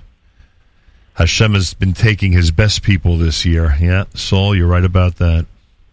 Ah, Reb Yitz says, oh, here's one, Mark. Here's one I never thought of with, the, with the list that I made of everything Meir did for us. I always enjoyed his Purim show amongst all the other specials he was right. involved in. Because I'm he said because he Lane McGill on his own. not just that, he he he sat in a tradition that that started when my triplets were born because they were born the day before Purim or two days before Purim. Because he wanted everyone else to be able to be with their family. He wanted everyone else to be able to go to Megillah with their children, and because he was not in that not in that type of situation, he said, "Let me do the Purim show." Right. What does that say about him, huh? It looks like that you might have broken your comment record on your daily comment record. The show's not even over. So I, I, uh, guess, I guess we have to attribute that. I guess we have to attribute that to Meir. As much No as, question. as much as I would be jumping to you know to take credit for this, I'm going to have to pass it on to Meir. No Uh, question. Those of you who, Yeah. yeah, go ahead. you know, I was thinking, you know, over because of you know our relationship, both professionally and personally, for so many years, it occurred to me. I don't want to go too far into it because I can go on. We can both go on for an hour. But um, you know, in the Lonely Man of Faith um, by the Rav, he talks about two different sides of a personality. It just came to mind a second ago when you were talking about um, some of the, the things that Meir did in um, you know in what or and his family did as you know as part of their private or as part of their public. And you know the rub goes into it. I never was actually able to understand it growing up into the two sides. You know, Adam one and Adam two, as he refers to it. Right. David Brooks a number of years ago was able to write it in a much more clear way for me to understand. He called it eulogy virtues versus resume virtues. I think that's usually pretty. Everybody can sort of wrap their head around what that means about what people, what you want people to say about you after you're gone, and what you want people to, what you would put on your resume to get a new job.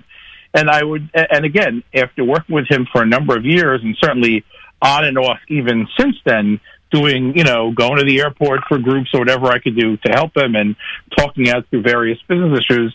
With Meir, there was no difference between his eulogy virtue uh, virtues and his resume virtues.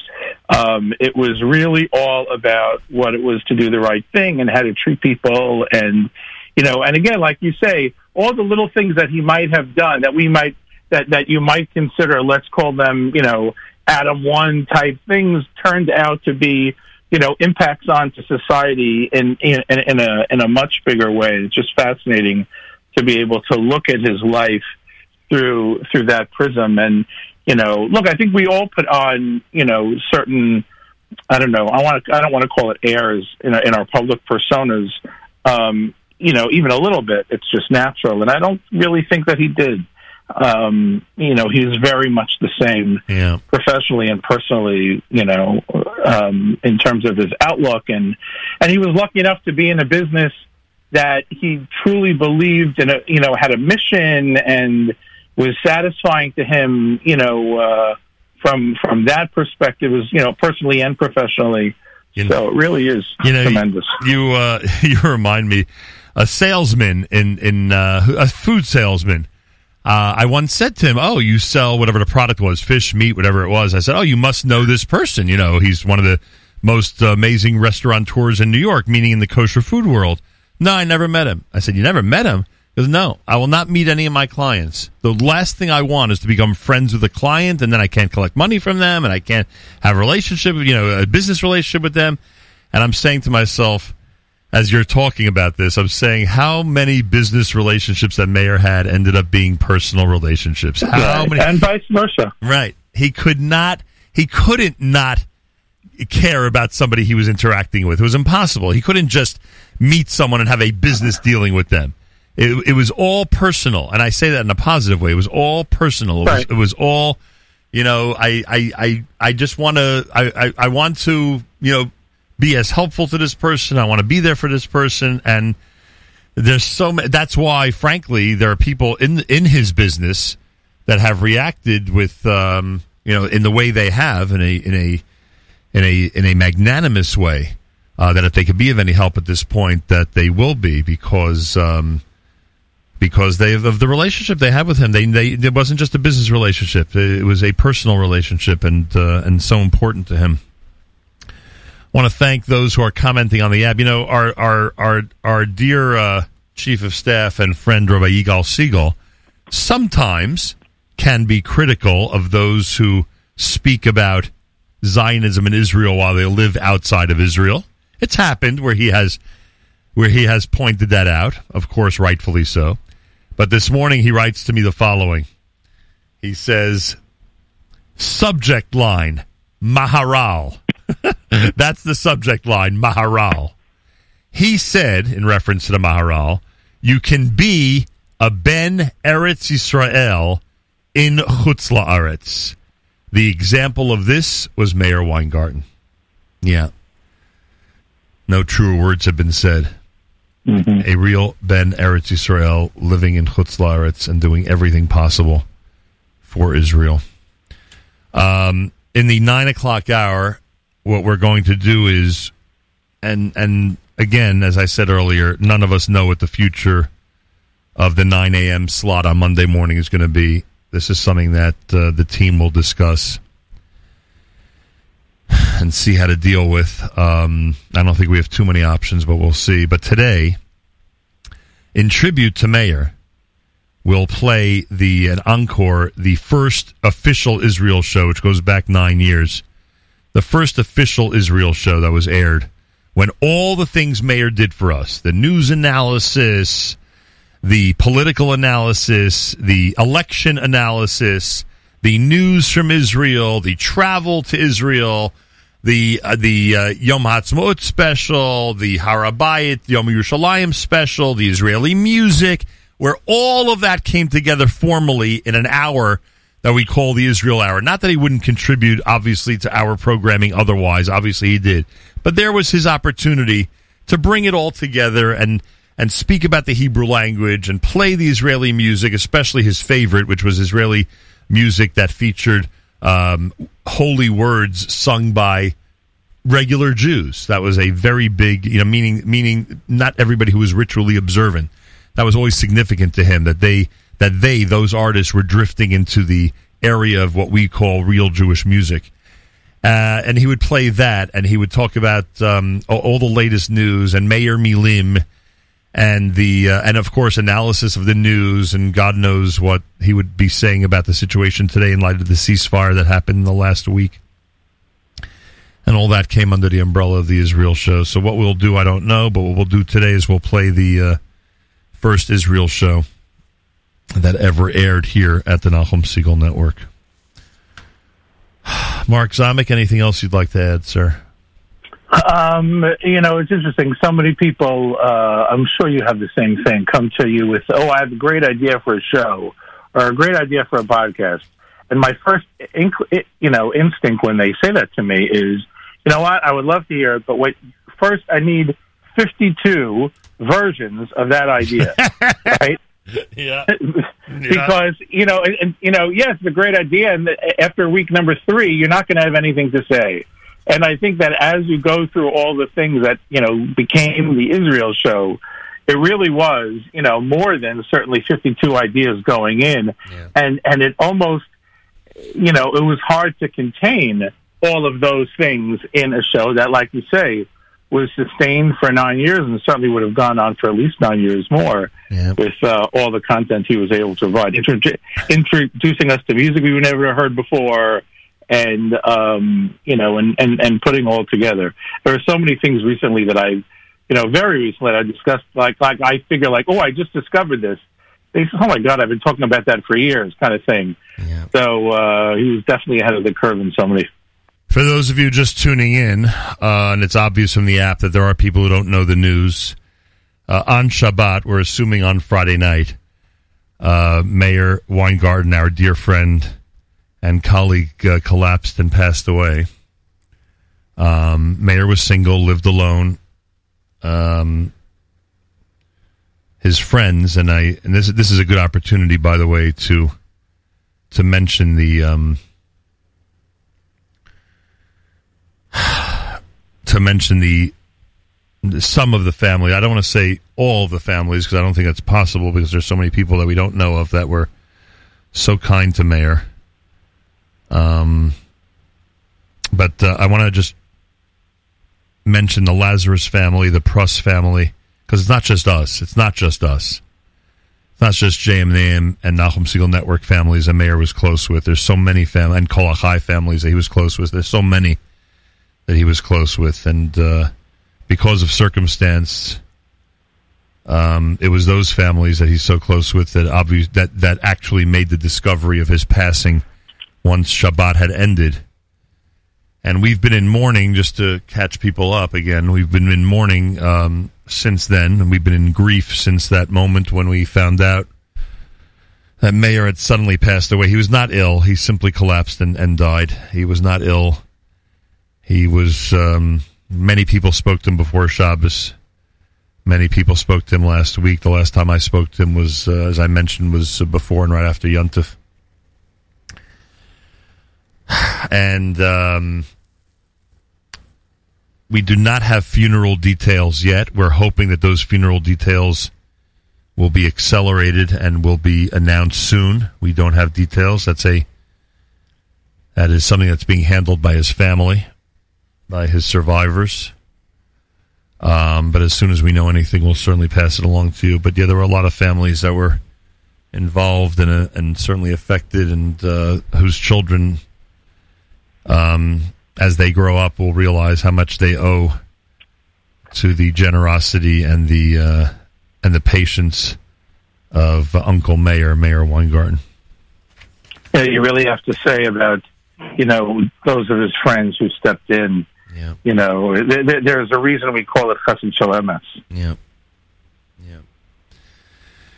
A lot of people, a lot of people that uh, got involved. Many, many who I'm thinking of right now who probably wouldn't even want their names mentioned, but uh, a lot of people got involved, and uh, it's been a obviously very difficult couple of days for everybody in different ways, but a very different and difficult couple of days.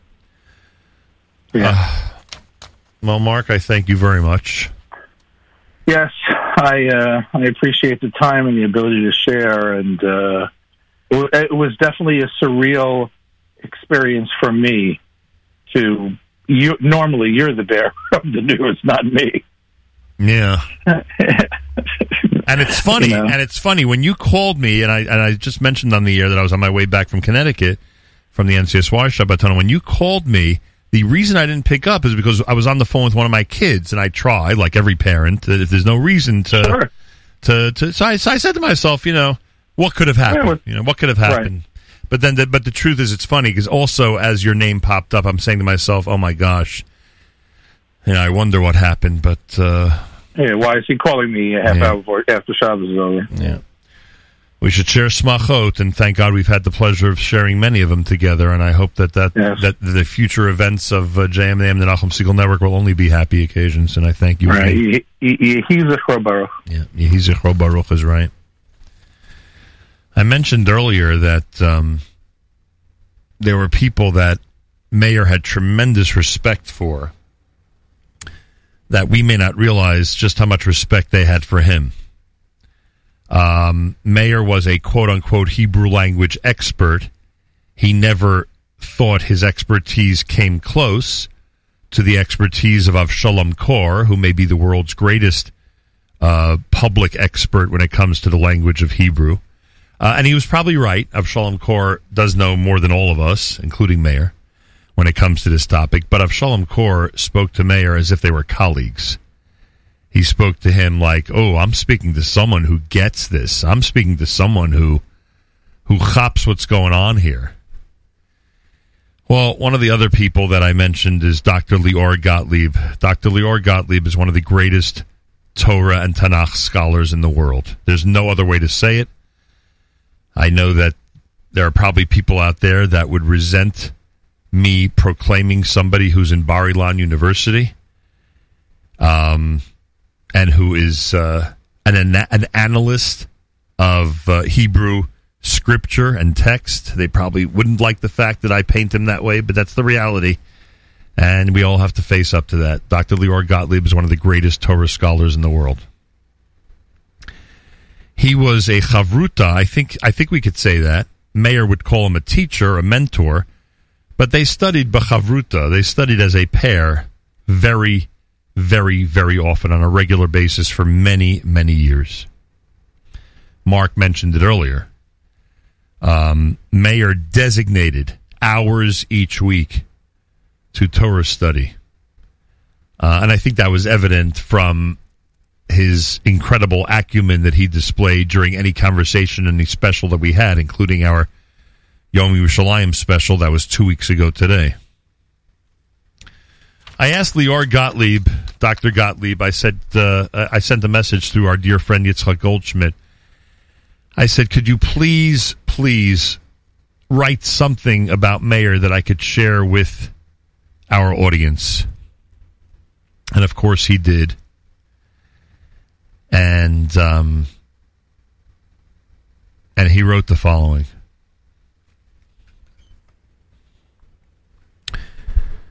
Dear Nachum, I'm heartbroken over this loss. Please find some words below that I wrote now after hearing your request in the message to Yitzchak.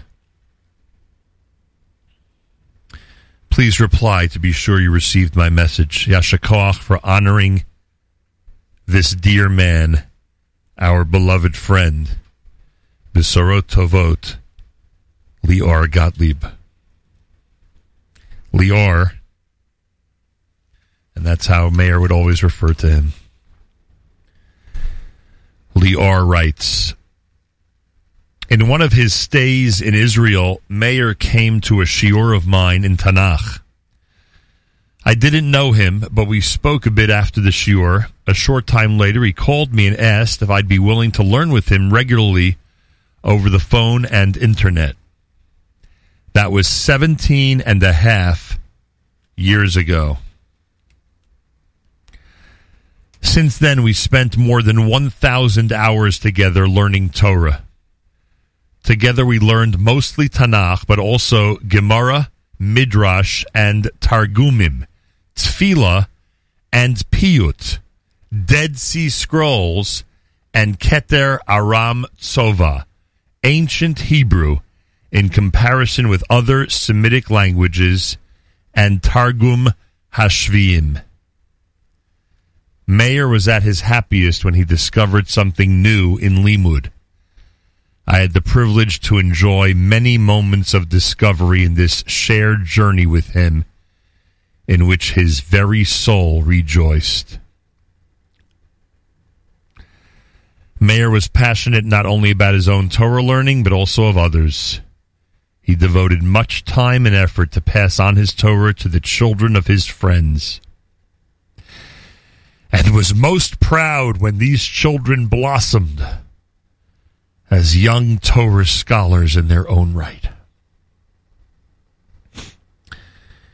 He was eternally grateful to God for living in a time in which he can take part in the replanting of our nation in Eretz Yisrael. Unitatem al admatam. Unitatim al admatam. Velo yinachu od me al admatam. In Amos it says, And I will plant them upon their soil, never more to be uprooted from the soil I have given them. He shared his love of Israel and the Hebrew language with his radio audience, preparing special shows on Tu B'Shvat, Yom Ha'atzmaut, Yom Yerushalayim, connecting his listeners to a vast amount of knowledge that he amassed about the geography of Israel, the courage and sacrifice of modern day heroes in Israel, and the jubilation of triumph in rebuilding our land and returning to the places of our forefathers. His broadcasts included riveting analyses of popular songs such as Yerushalayim Shel Zahav, tying the lyrics to their biblical sources. He pored over radio audio archives to find rare gems such as the live radio reporting of IDF paratroopers liberating Harabayit, the Temple Mount. His segments on the meaning of Hebrew words, which he aptly named Meir Milim, was a labor of love for his people and their ancient language. In his professional career at Ariel Tours, in his radio career at JM in the AM and the Nachum Segal Show, and his involvement in the community, in all his endeavors, he brought people to Israel. He brought them to the land of Israel, to the literature of Israel, and most significantly, he brought them to care about Israel. Kishmo Kainhu. He is as his name implies. He was a beacon in our midst, Meir, a source of light. Our world is dimmer now without him. But in truth, his beautiful light will continue to shine through the fruits of his efforts, through the souls that he touched on and off the air. I am grateful for being one of those souls. Lior Gottlieb. Hashem Natan V'Hashem Lakach. Yehi Shem Hashem Mivorach.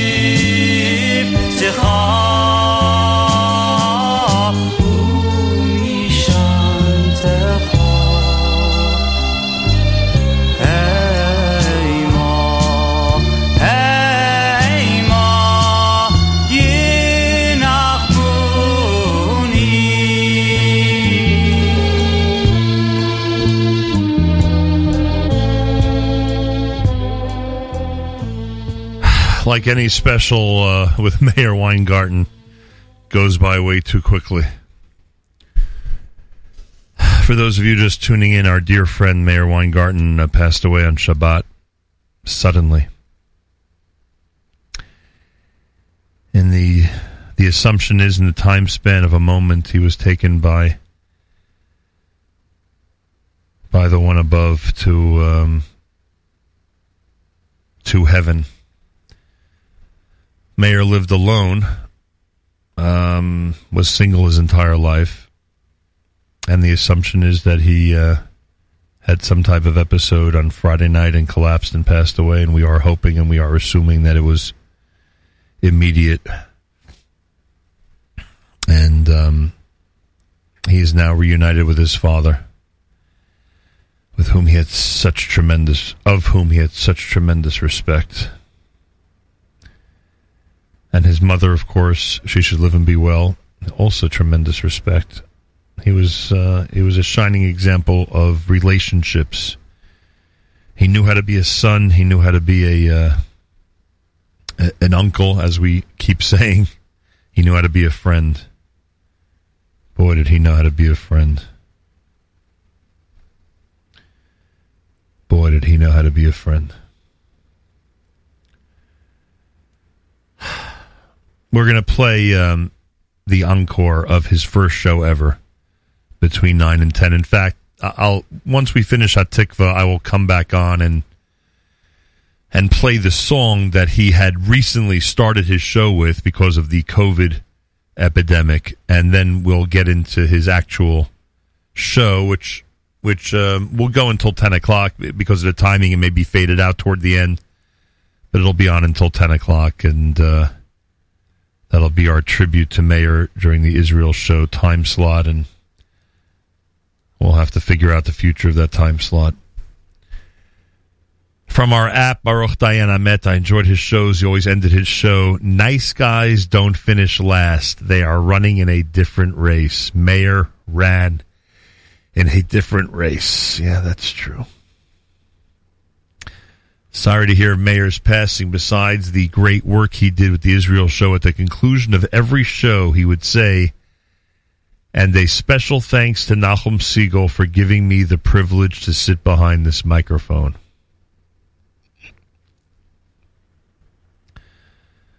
Of course he did. Yehi Zechro Baruch. Listener David, thank you for reminding me about that.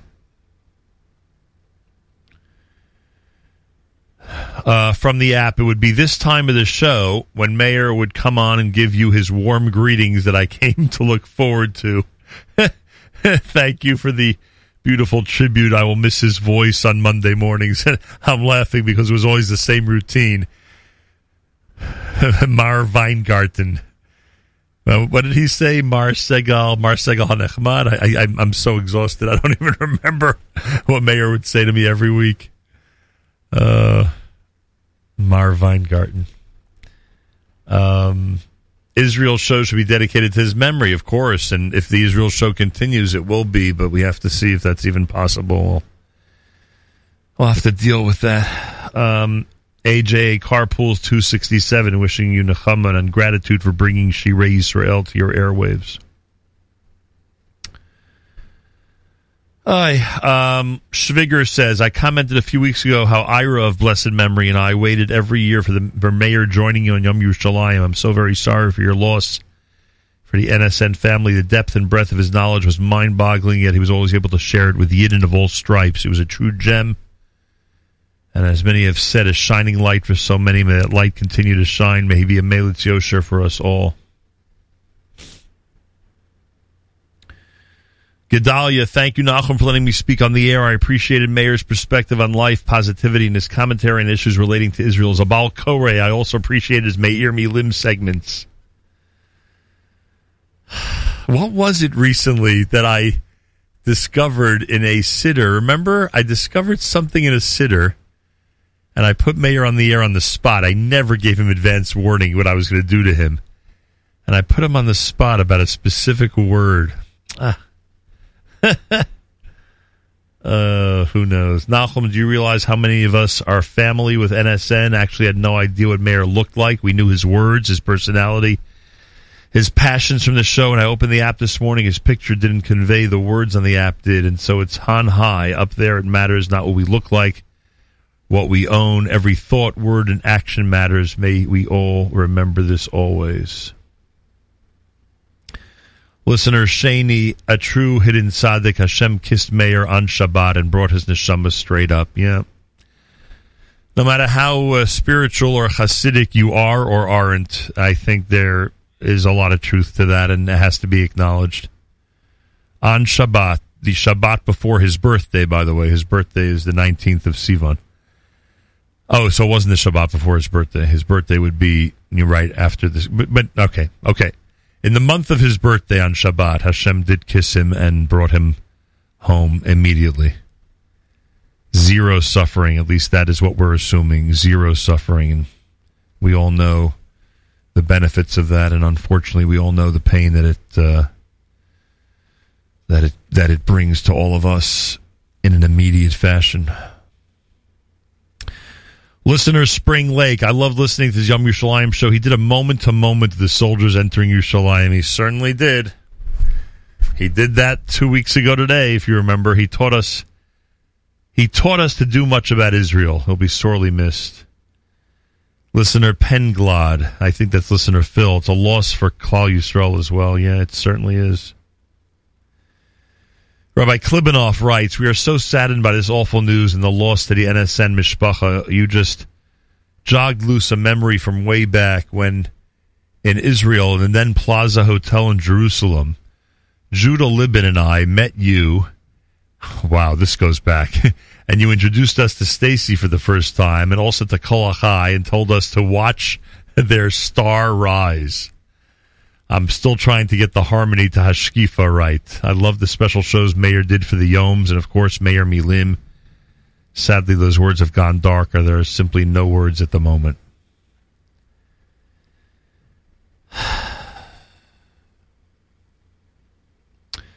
By the way, what the Livingston community did yesterday, Meir would be really proud. And I'm sure they were told a thousand times don't take to the streets. It's dangerous for Jews. I am sure they were told that a thousand times. And they still got 2,000 people. Jeremy Halpern texted me yesterday about the crowd. They still got 2,000 people to support Israel in the streets on a typical Sunday.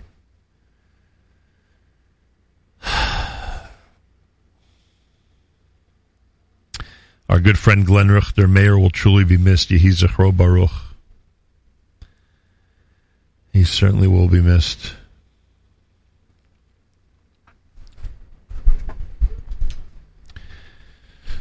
Meir was taken from us in his low 60s. For people in my generation, that's certainly not old. As I said to him on Saturday night, as I was standing with Mayor Fertig in front of what was essentially the hearse that was taking him from his home, as I said to him, it was not supposed to end this way.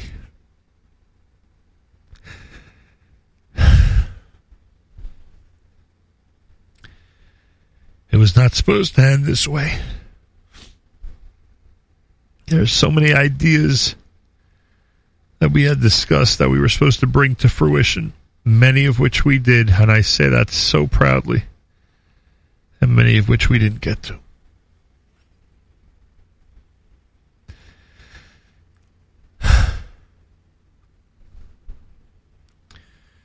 Can Joshua move on without Caleb? Can Caleb still be a partner if he's no longer in this world? I certainly hope the answer is yes. Before we get to Hatikva and the end of JM in the AM and the transition to the transition to um, the Israel show, and again, in tribute to Meir and his memory, we are going to play the first Israel show, the first official Israel show that um, that aired on this network nine years ago. That's how we're going to handle it. Before we do that, this is the song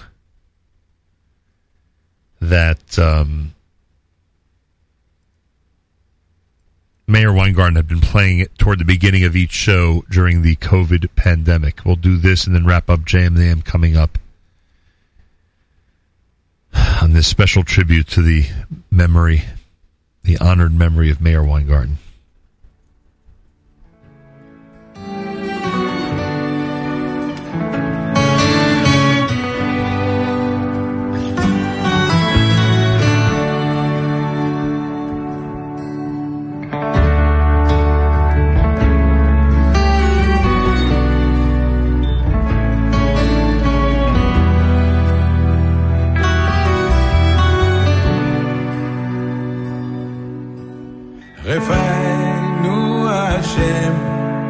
if I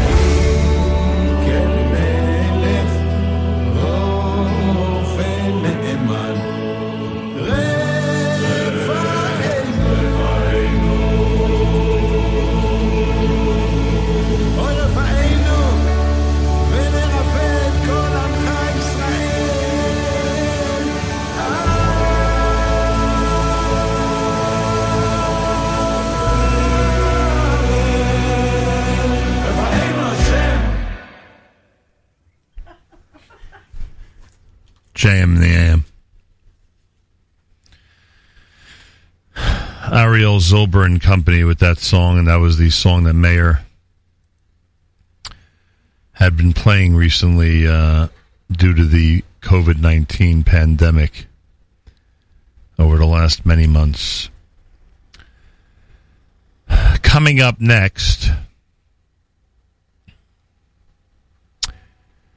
Coming up next, the um, debut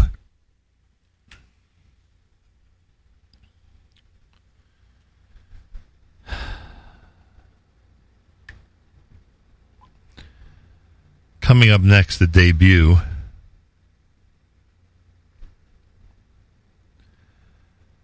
of the Israel show. The very first uh, Israel show that Meir Weingarten did nine years ago. I want to thank all of you. I want to thank all of you for joining us this morning. I want to thank all of you for being part of all this. And I want to thank all of you for taking pride in being part of this family. It's a privilege to be on the inside of this family. I am, it warms my heart that you consider it a privilege to be in any part of this family. And you are all part of this family. And today we said goodbye to somebody who meant a lot to all of us. Today we said goodbye to somebody who is uh, going to um, be remembered as someone who made a real difference, a real impact, and exhibited true love for Israel and the Jewish people. Who wouldn't want that to be their legacy? Who would not want that to be their legacy? It's Meir Weingarten's legacy. And I thank all of you who are commenting and calling in for helping us remember that that this was his legacy and is his legacy. The debut of the Israel show, the show that Meir did for the very first time, comes up next right here at the Nachum Segal Network. It, when when funeral, and I know that we are being, being bombarded by questions about the funeral. All I could say is that um, as soon as details are available, believe you me, we will try our hardest to spread the word in every capacity, in every way possible. Uh, this is something that's completely beyond our control at the moment. And um, it is um, in the control of Meir's family, those who've survived him. And um, again, as soon as we are informed, we'll use every opportunity to inform everybody else. Achenu b'Yisrael anachnu imachem. Our brothers and sisters in Israel, we are with you.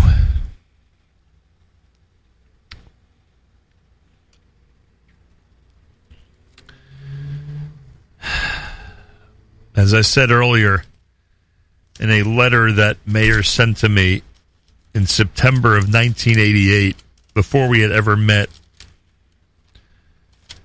he writes, The new sign off, Achenu Yisrael and Machem, is a most beautiful and thoughtful one. It shows a deep commitment to the state of Israel and the Jewish people. Unfortunately, we lack much of that today. I continue to search for a framework in which we can bring the message of religious Zionism to a larger Orthodox public. Meir, you found that framework, and I'm glad I was part of it. This is America's one and only Jewish Moments in the Morning radio program heard on listener sponsored digital radio around the world, the web at NachumSegal.com and the Nachum Segal Network, and of course on the beloved at app. Ah, that would be typical. that would be typical having the wrong thing queued up. I wonder how many times Meir asked me when he was first getting into this, you know, what do you do if there's a mistake? And do mistakes still happen? yeah, 37 years later, mistakes certainly do still happen. My thanks to all of you for tuning in. My thanks to all of you for helping us remember our dear friend. Tomorrow morning, I'm assuming that we will drift back into regular programming and again feature the music, information, and guests who we feel are important enough to bring to your attention.